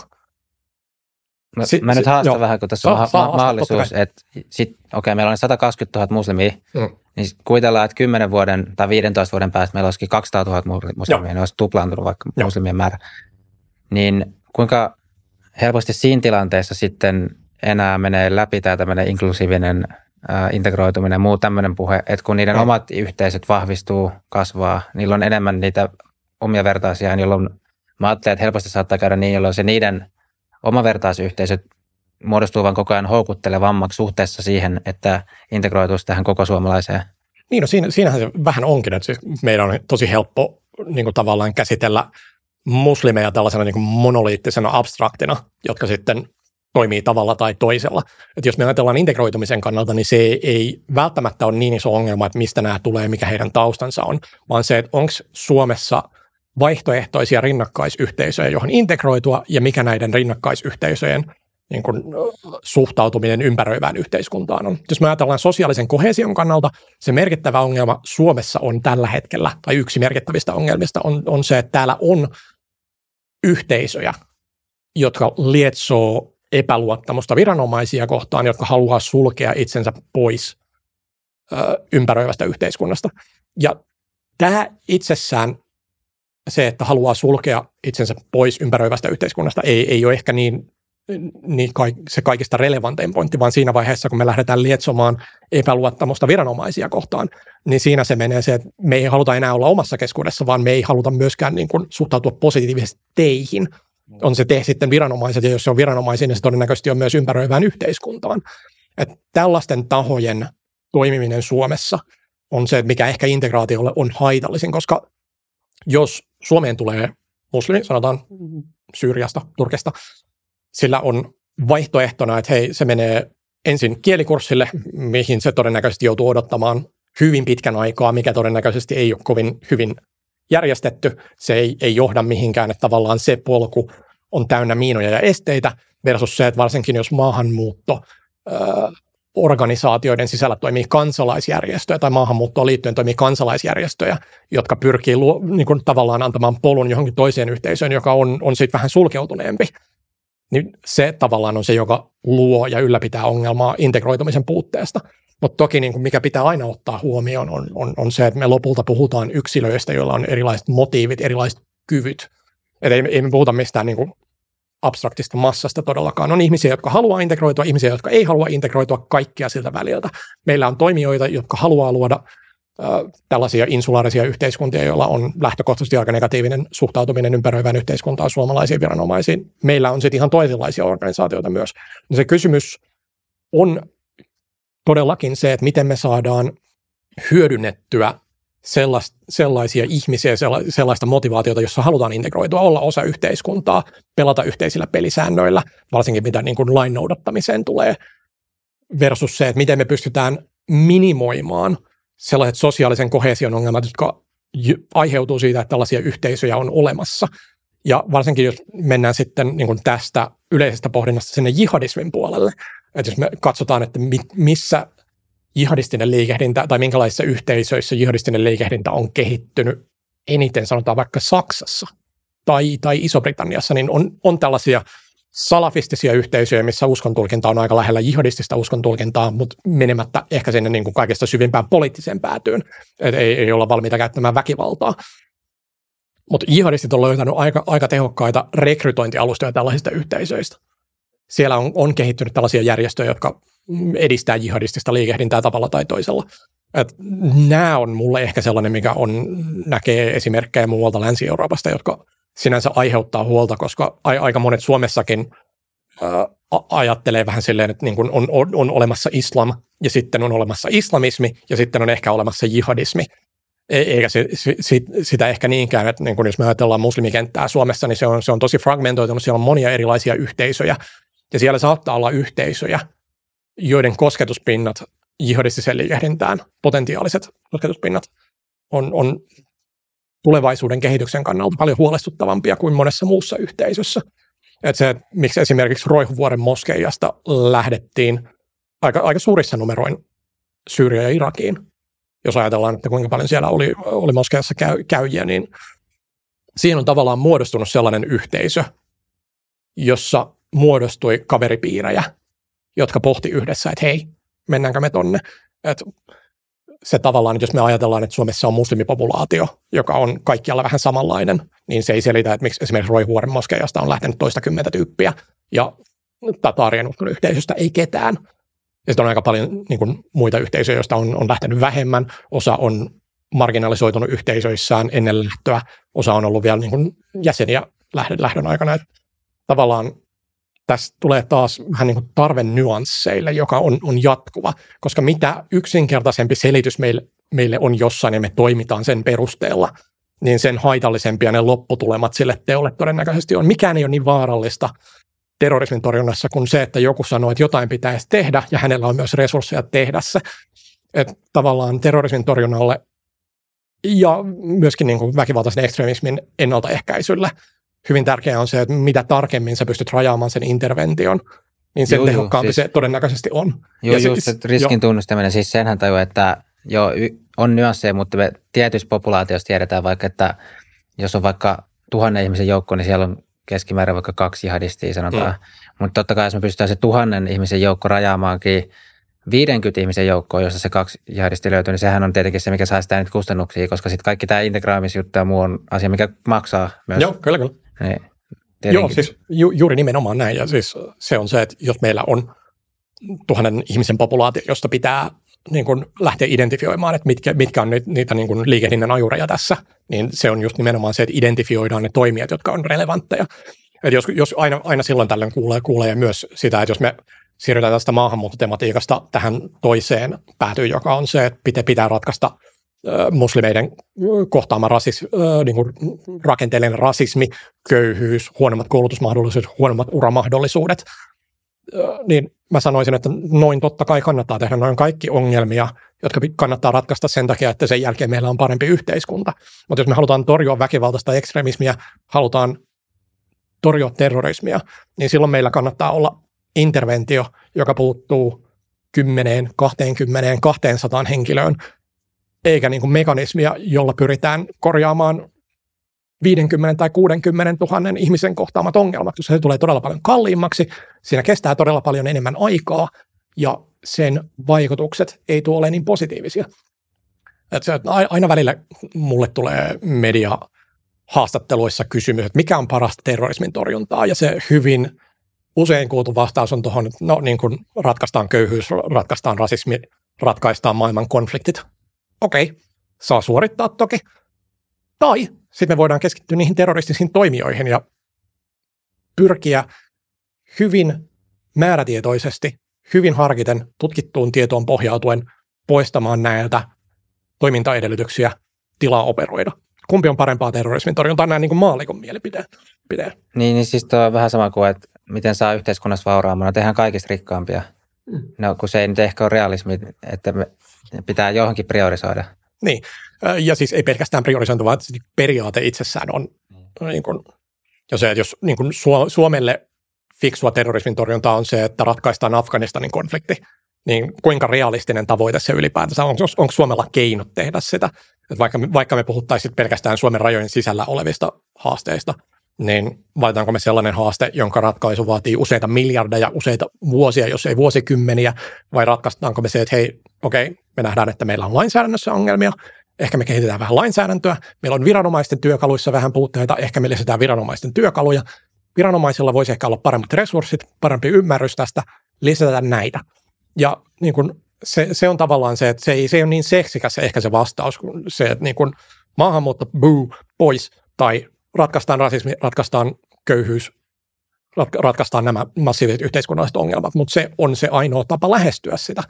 Niin, tämä, tuleeko esimerkki mieleen Euroopan maasta, joka olisi onnistunut täm, tämmöisessä ääri-islamistisen liikehdinnän torjunnassa hyvin, että ehkä vähän vasta esimerkkejä, no sehän voi olla tästä ehkä eri mieltäkin, mm. mutta no vaikka Ranska, kun siellä on tosi paljon näitä Algeriasta ja Pohjois-Afrikasta tulleita vähemmistöjä, joilla on tietenkin pitkä historiallinen tausta, mutta että sielläkin taitaa tänä päivänä olla aika paljon tämmöisiä levottomuuksia. Mutta että miten sä arvioisit, että onko meillä jotain esimerkkejä, että joku maa olisi onnistunut tässä tosi hyvin, että on tullut paljon ää, muslimeja, mutta on vähän mitään ääri-islamismia mm. näkyvissä? Niin, no toi vähän riippuu siitä tosiaan, että miten sen onnistumisen määrittää, koska silloin se tavallaan, miten me pitää vähän lähestyä, tota, on, on se nykytilanne. Mm. Ja sitten meillä on ehkä joku teoreettinen tilanne, missä tilanne on pahempi, että mitä me, mitä me voidaan tehdä tai mitä me ollaan tehty. Ollaanko me vältetty tällainen skenaario? Skenaariomallinnosta vähän, vähän siinä, että siis äh, tuohon on sinänsä vaikea ottaa kantaa, että koska onnistuminen on niin, niin subjektiivinen asia ja me ei tiedetä, että mitä olisi käynyt sanotaan vaikka Saksassa, jos tiettyjä interventioita ei oltaisi tehty, tai Ranskassa, jos tiettyjä interventioita tehty. Me tiedetään vaan tämänhetkinen tilanne, ei niitä pahempia skenaarioita. Et siinä mielessä niin kuin onnistumi, onnistumisia on varsinkin terrorismin torjunnassa, mutta ylimääräinen ongelma siihen on, että niin onnistumiset ei, ei tule julkiseen tietoon, epäonnistumiset tulee. Et se, se on niin kuin terrorismin torjunnan viranomaisille se mantra, mitä toistellaan jatkuvasti, ja siinä on, siinä on vissi perä, ja ei, ei, ei se tee kellekään ihan niin kuin hyvää, että tiedetään kaikki läheltä piti tilanteet tai ollaan perillä niistä niin kuin seurannoista ja kuka sanoo mitä ja kuka uhkaa ketä, koska ei, ei, se, ei se kuulu kansalaiselle stressata tuollaisista asioista olla huolissaan. Jos meillä, meillä Suomessa varsinkin on, on viranomaisia, jotka on hemmetin hyviä ja hemmetin motivoituneita to, toiminnassaan, mutta se, että onko kukaan onnistunut, jos mittarina on, on se, että ollaan saatu jihadistisen liikehdinnän kehittyminen pysäytettyä sen jälkeen, kun se on alkanut jo merkittävästi kehittymään, niin ei oikeastaan. Ja mun pointti ehkä tähän on on se, että jos me ajatellaan, että mitkä ne ajurit on. Eikö toki aika raju fakta, että jos ei ole yhtään esimerkkimaata? Ei, no siis kun se ei ole fakta, se on henkilökohtainen subjektiivinen niin, mielipide. Tavallaan, jos se olisi noin. Jos, jos toi olisi fakta, että missään ei onnistuttu niin kuin johonkin niin kuin teoreettisen päämäärän silmällä pitäen, tai missään ei ole onnistuttu merkittävästi vähentämään tätä liikehdintää, varsinkin jälkimmäisessä tapauksessa, niin jos ei, se ei ole positiivinen asia, se on hyvin pessimistinen arvio. Mutta siinä, siinäkin on se, että me ei tiedetä, kuinka paljon se pahempi kuinka paljon pahempi se tilanne voisi olla, jos tiettyjä interventioita ei ole tehty. Et sinänsä niin kuin on myös silleen tutkijana voi sanoa, että asiat voisi aina olla paljon huonommin. Et siitä voi ottaa tiettyä iloa, jos haluaa, mutta se, että niin missään ei ole silleen onnistunutta maatasostrategiaa, ei tarkoita sitä, etteikö niin kuin yksittäisissä sosiaalisissa ympäristöissä, niin kuin jossain kaupungin osissa, voisi olla hyvin merkittäviä onnistumisia. Se ongelma on se, että vaan kun ne ei skaalaudu. Ja se syy, miksi ne ei skaalaudu, liittyy hyvin, hyvin pitkälti siihen, että mikä, miten me ajatellaan, että mistä jihadistinen liikehdintä Euroopasta johtuu.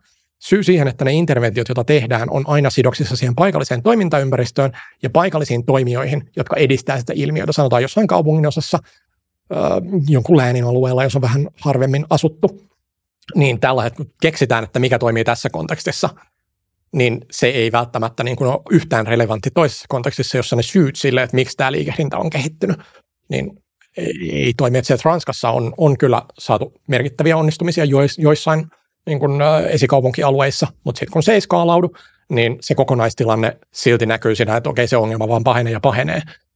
Että se, se henkilö, joka keksii, että miten me saadaan tällaisista paikallisista onnistumisista rakennettua sellainen järjestelmä, joka pystyy toimimaan erilaisissa konteksteissa, että rakennetaan sellaista datapankkia, että jos me pystytään identifioimaan oikeanlainen toimintaympäristö, tietynlaiset profiilit toimijoille, että jos me pystytään vähän mallintamaan sitä, että okei, tämä on tällainen toimintaympäristö, tässä kannattaisi ehkä käyttää näitä niin kuin, äh, keinoina, että ne on toiminut muunlaisissa paikoissa. Mutta se, se on just nimenomaan se, että aina kun me puhutaan liikehdinnästä, niin se paikallinen konteksti, se on, se on aina se merkittävin, että ei, ei ole mitään niin kuin maatason jihadistista yhteisöä, että ne on, ne on niin kuin tutkijoiden rakentamia abstrakteja tai niin kuin viran, viranomaisviestintää, että meillä on näin monta terrorismin torjunnan henkilöä, ja sitten sanotaan, että valtaosa asuu täällä, valtaosa asuu tuolla. Se ei kerro mitään siitä sosiaalista rakenteesta siinä toimintaympäristössä, mitä, mikä on, mikä sen toimijan niin kuin suhde ympäröivään ö, yhteiskuntaan tai lähellä oleviin yhteisöihin on. Että noin, noin kaikki niin spesifejä asioita, että se, niin se on todella, todella haastavaa tehdä, mutta sitä työtä tehdään todella paljon. Ja no, tutkijana tietysti toivon, ja niin kuin Suomen kansalaisena Euroopassa asuvana ihmisenä toivon, että onnistumisia aletaan näkemään, ne alkaa olemaan isompia ne onnistumiset, mutta tässä on, on sitten tietysti myös se, että kun kansalaisjärjestöt tekee exit-toimintaa tai derat-toimintaa, niin siinä on vähän sama ongelma kuin viranomaisilla, että onnistumisia ei oikeastaan saa mainostaa ihan hirveästi, koska se voi vaarantaa toimintaedellytykset. Että se, niin niin onko, saatavi... onko exit-toiminta sitä, että saa jonkun ikään kuin joka radikalisoitumassa, niin jättämään se aatte. Joo, mutta sekin on, että sekin on pohjimmiltaan niin kuin yksilötason niin, niin. Öö, toimintaa, että sitäkin on tosi vaikea skaalata ylöspäin ja saada jotain niin kuin ryhmää tai yh, puhumattakaan verkostosta tai yhteisöstä luopumaan silleen kollektiivisesti. Se on tosi, tosi, tosi haastavaa, eikä siihen ole toimivia työkaluja tällä hetkellä. En tiedä, tuleeko siihen koskaan olemaankaan. Mutta niin se, että Euroopassa sekä viranomaiset että kansalaisjärjestöt pyrkii jatkuvasti parempaan, kerää best practices, toimintaa EUn sisällä on tällainen Radicalization Awareness Network, joka tuo tutkijoita ja niin kuin toimintaan osallistuvia viranomaisia keskustelemaan näistä ilmiöistä saman pöydän ääreen, että päästään vertaamaan ja jakamaan kokemuksia. Niin se, se on mun mielestä niin kuin tosi positiivista, sen varaan on hyvä aina rakentaa, että kaikkialla viranomaiset olisi tutkalla siitä, että mitä muualla tapahtuu, mitä me voidaan oppia, jos ei muiden onnistumisista, niin muiden virheistä. Ja se, se, se on niin kuin se on ehkä se paras, mitä voi sanoa, mutta se on, se on just nimenomaan se, että se on, toimii vain hyvin paikallisesti. Siitä ei voi luoda sellaista um, niin kuin, ylätason strategiaa, että hei näin me ratkaistaan nämä ongelmat helposti, kun se ei ole helppo. Se on hyvin monimutkainen yhteiskunnallinen ongelma, jonka ratkaisuun ei, ei ole silleen vaan mitään ihmelääkettä tai hopealuoti. Niin ei ole mitään Platonin valtiota, jonka lukemalla osaa ratkaista kaikki terrorismiin liittyvät ongelmat jos olisi, niin toivoisin, että se olisi niin kuin tullut kandiaikoina vastaan, koska tä- tässä vaiheessa tutkimustyötä on, on takana silleen yli kymmenen vuotta ja musta tuntuu vuosi toisensa jälkeen, että mä ymmärrän vaan vähemmän. Mä tiedän ehkä enemmän, mutta mä ymmärrän vähemmän. Ja se, mistä se johtuu, on, on just nimenomaan se, että mitä enemmän tutustuu johonkin ilmiöön, niin sen mm. enemmän ymmärtää se, että kuinka hemmetin monimutkainen se on. Sitten luultavasti on on mennä oikeaan suuntaan, koska eikö siinä viimeinen asemahan on se, että tiedän kaiken, eli etten tiedä mitään. Joo, siis siinä päivänä, kun mulle tulee vastaan se, että mä sanon itse, itselleni, että minä tiedän kaiken, siinä päivänä mä menen entiseen Twitteriin, nykyiseen Xään, mä perustan anonyymin asiantuntijatilin ja alan huutamaan muille, että tämä on se, miten asiat on, olkaa hiljaa, te ette ymmärrä. Saatanan elitisti vokettajat.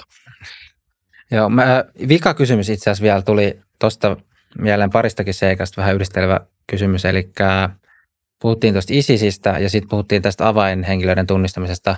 Hmm. Ja siis Suomessa nyt 2020 loppupuolella taisi alkaa tämä niin sanotut alholnaiset. Joo. Ja Pekka Haavisto silloin ulkoministerinä sitten toinen tässä Suomeen. Niin mikä sun arvios oli tästä tapahtumaketjusta, että oliko siinä tunnistettu avainhenkilöt oikein ja miten niin kuin ylipäänsä oliko se fiksu niin, tota, tota on aika, aika vaikea arvioida se, että mikä on ollut ha- silloisen hallituksen tilannekuva ja ymmärrys tästä ilmiöstä, että miten naiset osallistuu äh, ISISin toimintaan. jos me, jos me katsotaan Suomeen, Suomen kansalaisiin kohdistuneeseen viranomaisviestintään esimerkiksi ulkoministeriön taholta, niin siellä on hyvin usein käytetty tällaista niin kuin kahtia jakoa, että on olemassa taistelijat ja on olemassa perheenjäsenet. Ja tämä on sellainen niin kuin dikotomia, jonka käyttö on alkanut siinä Alhol-keskustelun yhteydessä. Ja ongelmahan on se, että jos katsoo akateemista tutkimusta, että miten näistä naisista puhuttiin siinä vaiheessa, niin akateemista tutkimusta oli jo tosi, tosi isot pinot, jotka sanoivat, että nämä naiset, lähtökohtaisesti heillä on hyvin samanlaisia motivaatioita, motivaatioita osallistua ISISin toimintaan ja matkustaa konfliktialueelle kuin miehillä. Totta kai on myös sellaisia motiiveja, jotka kytkeytyy vähän enemmän tähän äh, sukupuoleen, heidän radikalisoitumisensa ei suurilta osin eroa merkittävästi, että on todella radikalisoituneita, ei ole ihan hirveän radikalisoituneita. On olemassa ö, naisia, jotka lähti sinne oma-aloitteisesti ilman mitään kytköstä johonkin ö, jihadistimieheen, jonka perässä sinne lähdettiin, vaan se oli se aate, se viestintä, joka vetää sinne. Toki on ollut myös ihmisiä, naisia, jotka on mennyt sinne joko manipuloinnin kautta, että on, on ollut se puoliso, joka on manipuloinut, valehdellut, pakottanut. Mutta mitä kansa, kansainvälinen tutkimus sanoo tällaisista ihmisistä, niin he vaikuttavat olevan enemmän poikkeus kuin sääntö. Et jos me katsotaan, että miten naiset on osallistunut ISISin toimintaan, niin ensinnäkin suurimmilta osin se on ollut vapaaehtoista. Toisilta osin se on ollut ihan yhtä ideologista kuin miehilläkin noin keskimäärin. Kolmanneksi ne roolit ei ole rajoittunut sinne kotiin, vaan jos me katsotaan, että okei, miehet on taistellut, naisetkin on taistellut jossain määrin hyvin pienissä määrin. Jotkut naiset on myös niin kuin sekä saaneet että antaneet aseellista koulutusta. Että tällaisiakin esimerkkejä on erityisesti siinä vaiheessa, kun tämä ISISin kalifaatti oli oikein romahtamispisteessä, että Irakissa oli menetetty valtaosa alueista ja Syyriassakin hyvää vauhtia kalifaatti kutistumassa, niin nähtiin, että naiset otti entistä enemmän roolia rintamalla, johon kytkeytyi myös aseellisen koulutuksen antamista muille naisille naisten toimesta. Mutta se, että mit, mitä mä näkisin, että mikä on ollut merkittävin rooli naisille, niin totta kai yhteiskunnassa on otettu roolia, on oltu opettaja, on ollut sairaanhoitaja, on osallistuttu jesidi-väestön orjuuttamiseen hyvin monellakin eri, eri tapaa. Nämä on ollut kaikki sellaisia, jotka on tavallaan tapahtunut siinä paikallisessa kontekstissa. Se, missä paikallinen konteksti vaihtuu globaaliksi kontekstiksi, on se, että nämä naiset otti hyvin näkyvästi roolia virtuaalisissa toimintaympäristöissä edistääkseen ISISin globaalia kumouksellista sodankäyntiä tai terrorikampanjaa tai miten sitä nyt haluaakaan lähestyä käsitteellisesti, mutta se fakta tai analyysi tai ymmärrys on, on silti sama. Jos ajatellaan, että mikä on ollut merkittävin asia, mihin nainen on voinut tarttua konfliktialueella, niin se on ollut älylaite. Sillä on tuotettu propagandaa, joka on vahvistanut ISISin sanomaa, sillä on vertaisrekrytoitu, sillä on kerätty varoja, sillä on inspiroitu ja lietsuttu väkivaltaa, terroriiskuja, viharikoksia. Että se, niin kun, se tavallaan skaala, mihin naiset on voinut osallistua, ja tämä on erityisesti 13-15. 15 sitten vähän enemmän suljetuilla alustoilla. Mutta se, mitä me ollaan nähty, niin naiset on osallistunut aktiivisesti ISISin toiminnan edistämiseen globaalisti monissa eri ympä- toimintaympäristöissä. Että he, heidän roolinsa ISISin kansainväliselle näkyvyydelle ja tälle kumouksellisen sodankäydylle niin ei ollut niin vähäinen kuin joku kotiäiti tai puuronkeittäjä antaa ymmärtää. Että se, on, se on hyvin normatiivinen näkemys, jota akateeminen tutkimus ei, ei kyllä tue. Eli ironista kyllä vaikuttaa, että ehkä tällä Marinin hallituksella Haaviston ulkoministeriöllä on ollut vähän tämmöisiä antifeministisiä asenteita, eli että nainen ei voisi olla tasavertainen toimija. Niin, no, siis en, mä, en mä tiedä, siis onko, onko se ollut niinkään näkemys, vaan ymmärrys, että totta kai se, että mitä on viestitty ulkopuolelle, ei välttämättä vastaa sitä, että mikä se tilannekuva sisäisesti on ollut. Et Su- Suomessa äh, Marinin hallitus on ollut tosi vaikeassa pakkoraussa. Mä en tiedä, että tajusko ne itse sitä samalla tavalla, mm. mutta siinä vaiheessa, kun tämä päätös tehtiin joulukuussa 19, niin siinä vaiheessa Suomeen oli palattu konfliktialueelta jos seitsemän vuoden ajan käytännössä. Ja yhden ainut tuomiota palaajalle vierastaistelijalle ei, ei ole annettu. Et Su- Suomessahan vähän aikaa istui vankilassa Suomen kansalaisuuden omannut ISISin taistelija. Hän konfliktialueelta palattuaan tuli Suomeen vähäksi aikaa. Hänestä avattiin käsittääkseni esiselvitys. Ei nähty syytä aloittaa esitutkintaa. Hän meni Tanskaan. Tanskassa sitten tehtiin tutkinta, asetettiin syyte ja hän sai tuomion ISISin toimintaan osallistumisesta. Ja sieltä hänet sitten siirrettiin Suomeen kärsimään rangaistustaan. Niin se on tietysti hyvä kysymys, että jos hallitus on tajunnut, että hei, me joudutaan nyt niin kuin, tai halutaan kotiuttaa nämä lapset ensisijaisesti, sen mukana tulee nämä naiset, mutta se todennäköisyys sille, että näistä joutuu kukaan kohtaamaan niin kuin, tai käsittelemään omia, omia valintojaan ja tekojaan oikeudessa on lä- käytännössä olematon, niin sitten on tosi vaikea viestiä Suomen kansalle erityisesti sellaisessa kysymyksessä, joka on tosi polarisoiva. Et mähän olen kyllä julkisesti ottanut kantaa siihen, että mun mielestä Suomen ei olisi pitänyt palauttaa näitä aikuisia naisia, koska se asettaa sellaisen ennakkotapauksen, millä saattaa olla pitkän aikavälin kaavassa aika, aika merkittäviäkin negatiivisia vaikutuksia, että ollaan tavallaan nyt asetettu ennakkotapaus sille, että jos nainen haluaa matkustaa konfliktialueelle, niin kannattaa joko ottaa lapset mukaan tai synnyttää lapsi siellä, koska se nostaa todennäköisyyttä siitä, että jos tuleekin katuma päälle, niin on, on sitten helppo paluu Suomeen. Se, että toteutuuko tämä jatkossa, niin se on tietysti aina, aina, aina niin kuin, se voi toteutua, se voi olla toteutumatta, mutta mun mielestä toi päätös oli, oli lopulta ongelmallinen ja erityisesti niin kuin melkein kolme vuotta myöhemmin, niin ollaan nähty, että nämä esiselvitykset eväytyihin terrorismirikoksiin eivät ole edenneet Helsingin Sanomissa oli vastikään aika mielenkiintoinen juttu, jossa käytännössä sanottiin, että valtakunnan syyttäjä ei, ei niin kuin ole käsitellyt näitä aiheita silleen pariin vuoteen. Esiselvityksen tutkinnanjohtaja on, on siirtynyt eläkkeelle. Et hyvä, hyvä kysymys on, missä määrin nämä esiselvitykset tulee etenemään, että onko ne millään tavalla prioriteetti enää tässä vaiheessa. Epäilyt terrorismirikoksetkin alkaa varmaan olla aika vanhentuneita. Esiselvityksiä ei voi loppu, niin kuin loputtomasti pitää päällä – mutta myöskin se on varmasti poliittisesti aika, aika ongelmallista sanoa, että tässä nyt ollaan, että ei, ei, ei riittänyt. Mm, ja siis toi, koska ainahan voi olla, voisi olla niin, että on sattuu vaan heidän niin kuin, tapaus olla erilainen kuin joihinkin muihin maihin paineiden, mutta sitten just tämä yksi tapaus, joka oli sinne Tanskaan mennyt tuomittu siellä, Joo. niin kyllä se antaa erittäin vahvan viitteen, että Suomella on jotenkin poikkeava ollut suhteessa muihin maihin. Tämä. Joo, siis äh, aika, aika paljon tuosta käytiin keskustelua silloin niihin aikoihin, kun se päätös tehtiin ja vähän, vähän sen jälkeen, niin se mitä kuulee kerta toisensa jälkeen, että Suomi on oikeusvaltio, Suomessa on syyttömyys olettama. Ja tämä pitää ihan, ihan sataprosenttisesti paikkansa. Ja hemmetin hyvä niin.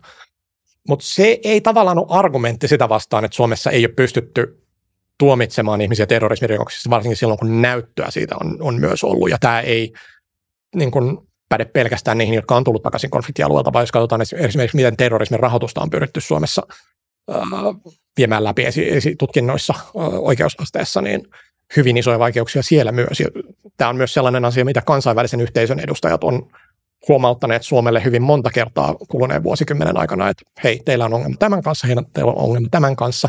Näitä ongelmia kyllä korjataan, mutta siinä on ehkä, ehkä ongelma se, että Suomessa lainsäädäntöprosessi, se on hyvä, että se on huolellista, totta kai pitääkin olla, mutta jos, jos me katsotaan esimerkiksi sitä Al-Shabaab-oikeudenkäyntiä, mikä oli ehkä se ensimmäinen, joka toi laajemmalle yleisölle, että niin kuin tämä ilmiö on läsnä myös Suomessa, että niin kuin, mitä tässä tapahtuu. Että meillä oli luotu laki terrorismin rahoituksen kriminalisoinniksi, ja sitten sen oikeustapauksen aikana käy selväksi, että niin ei, ei täällä ole mitään purupintaa, että pitää pystyä näyttämään tukeen, toteen, että nämä ihmiset tietää, mihin terroristiseen rikokseen sitä rah- siirrettyä rahasummaa käytetään. Ja se niin kuin sataprosenttisesti tehokas puolustus tuohon, että en mä tiedä. Se on tosi vaikea niin kuin näyttää toteen, että kyllä sä tiesit. Koska siinä pitää vähän, niin kuin, varsinkin siinä vaiheessa, kun sosiaalista mediaa ei, ei ole ja kaikki ei niin kuin mainosta omaa tekemistään silleen Facebookissa ja Twitterissä ja muualla, että hei, minä rahoitin terrorismia, niin se on hemmetin vaikea näyttää toteen. Laki jouduttiin kirjoittamaan sitten tavallaan uudestaan sen seurauksena. Ja nyt on sitten ollut tämä vierastaistelijaksi lähteminen, tämän lainsäädännön voimaan saattaminen. Nämä on kaikki aika hitaita prosesseja ja se lopputulos ei välttämättä ole aina sellainen, että siinä on hyvät raateluhampaat niin sanotusti, että siinä oikeasti pystytään tekemään interventioita, jos halutaan varmistaa rikosoikeudellisen vastuun toteutuminen. Niin nyt tässä vaiheessa alkaa myös olemaan ongelma se, että tuntuu, että tämä ilmiö itsessään kehittyy nopeammin kuin Suomessa saadaan aikaiseksi uutta lainsäädäntöä. Ja tämä, tämä on ollut niin kuin, varsinkin kuluneen yhdeksän vuoden aikana aika merkittävä ongelma, että se miten ISIS edisti tätä ilmiötä, niin se tekee niin kuin tavallaan entistä vaikeammaksi sen saada sellaista lainsäädäntöä, joka on ajankohtainen ja tehokas. Ja sitten on tietysti oikeuskäytännön edistäminen myös toinen kysymys, että minkälaista oikeuskäytäntöä Suomessa muodostuu. Että jos me tarkastellaan näitä kolmea vierastaistelijaa, jotka Syyriasta ja Irakista palasi joutu syytteisiin terrorismirikoksista, että kuinka paljon siinä oli näyttää todisteita sen puolesta, että hei, nämä niin kuin ihmiset on toiminut eri jihadististen ryhmien riveissä.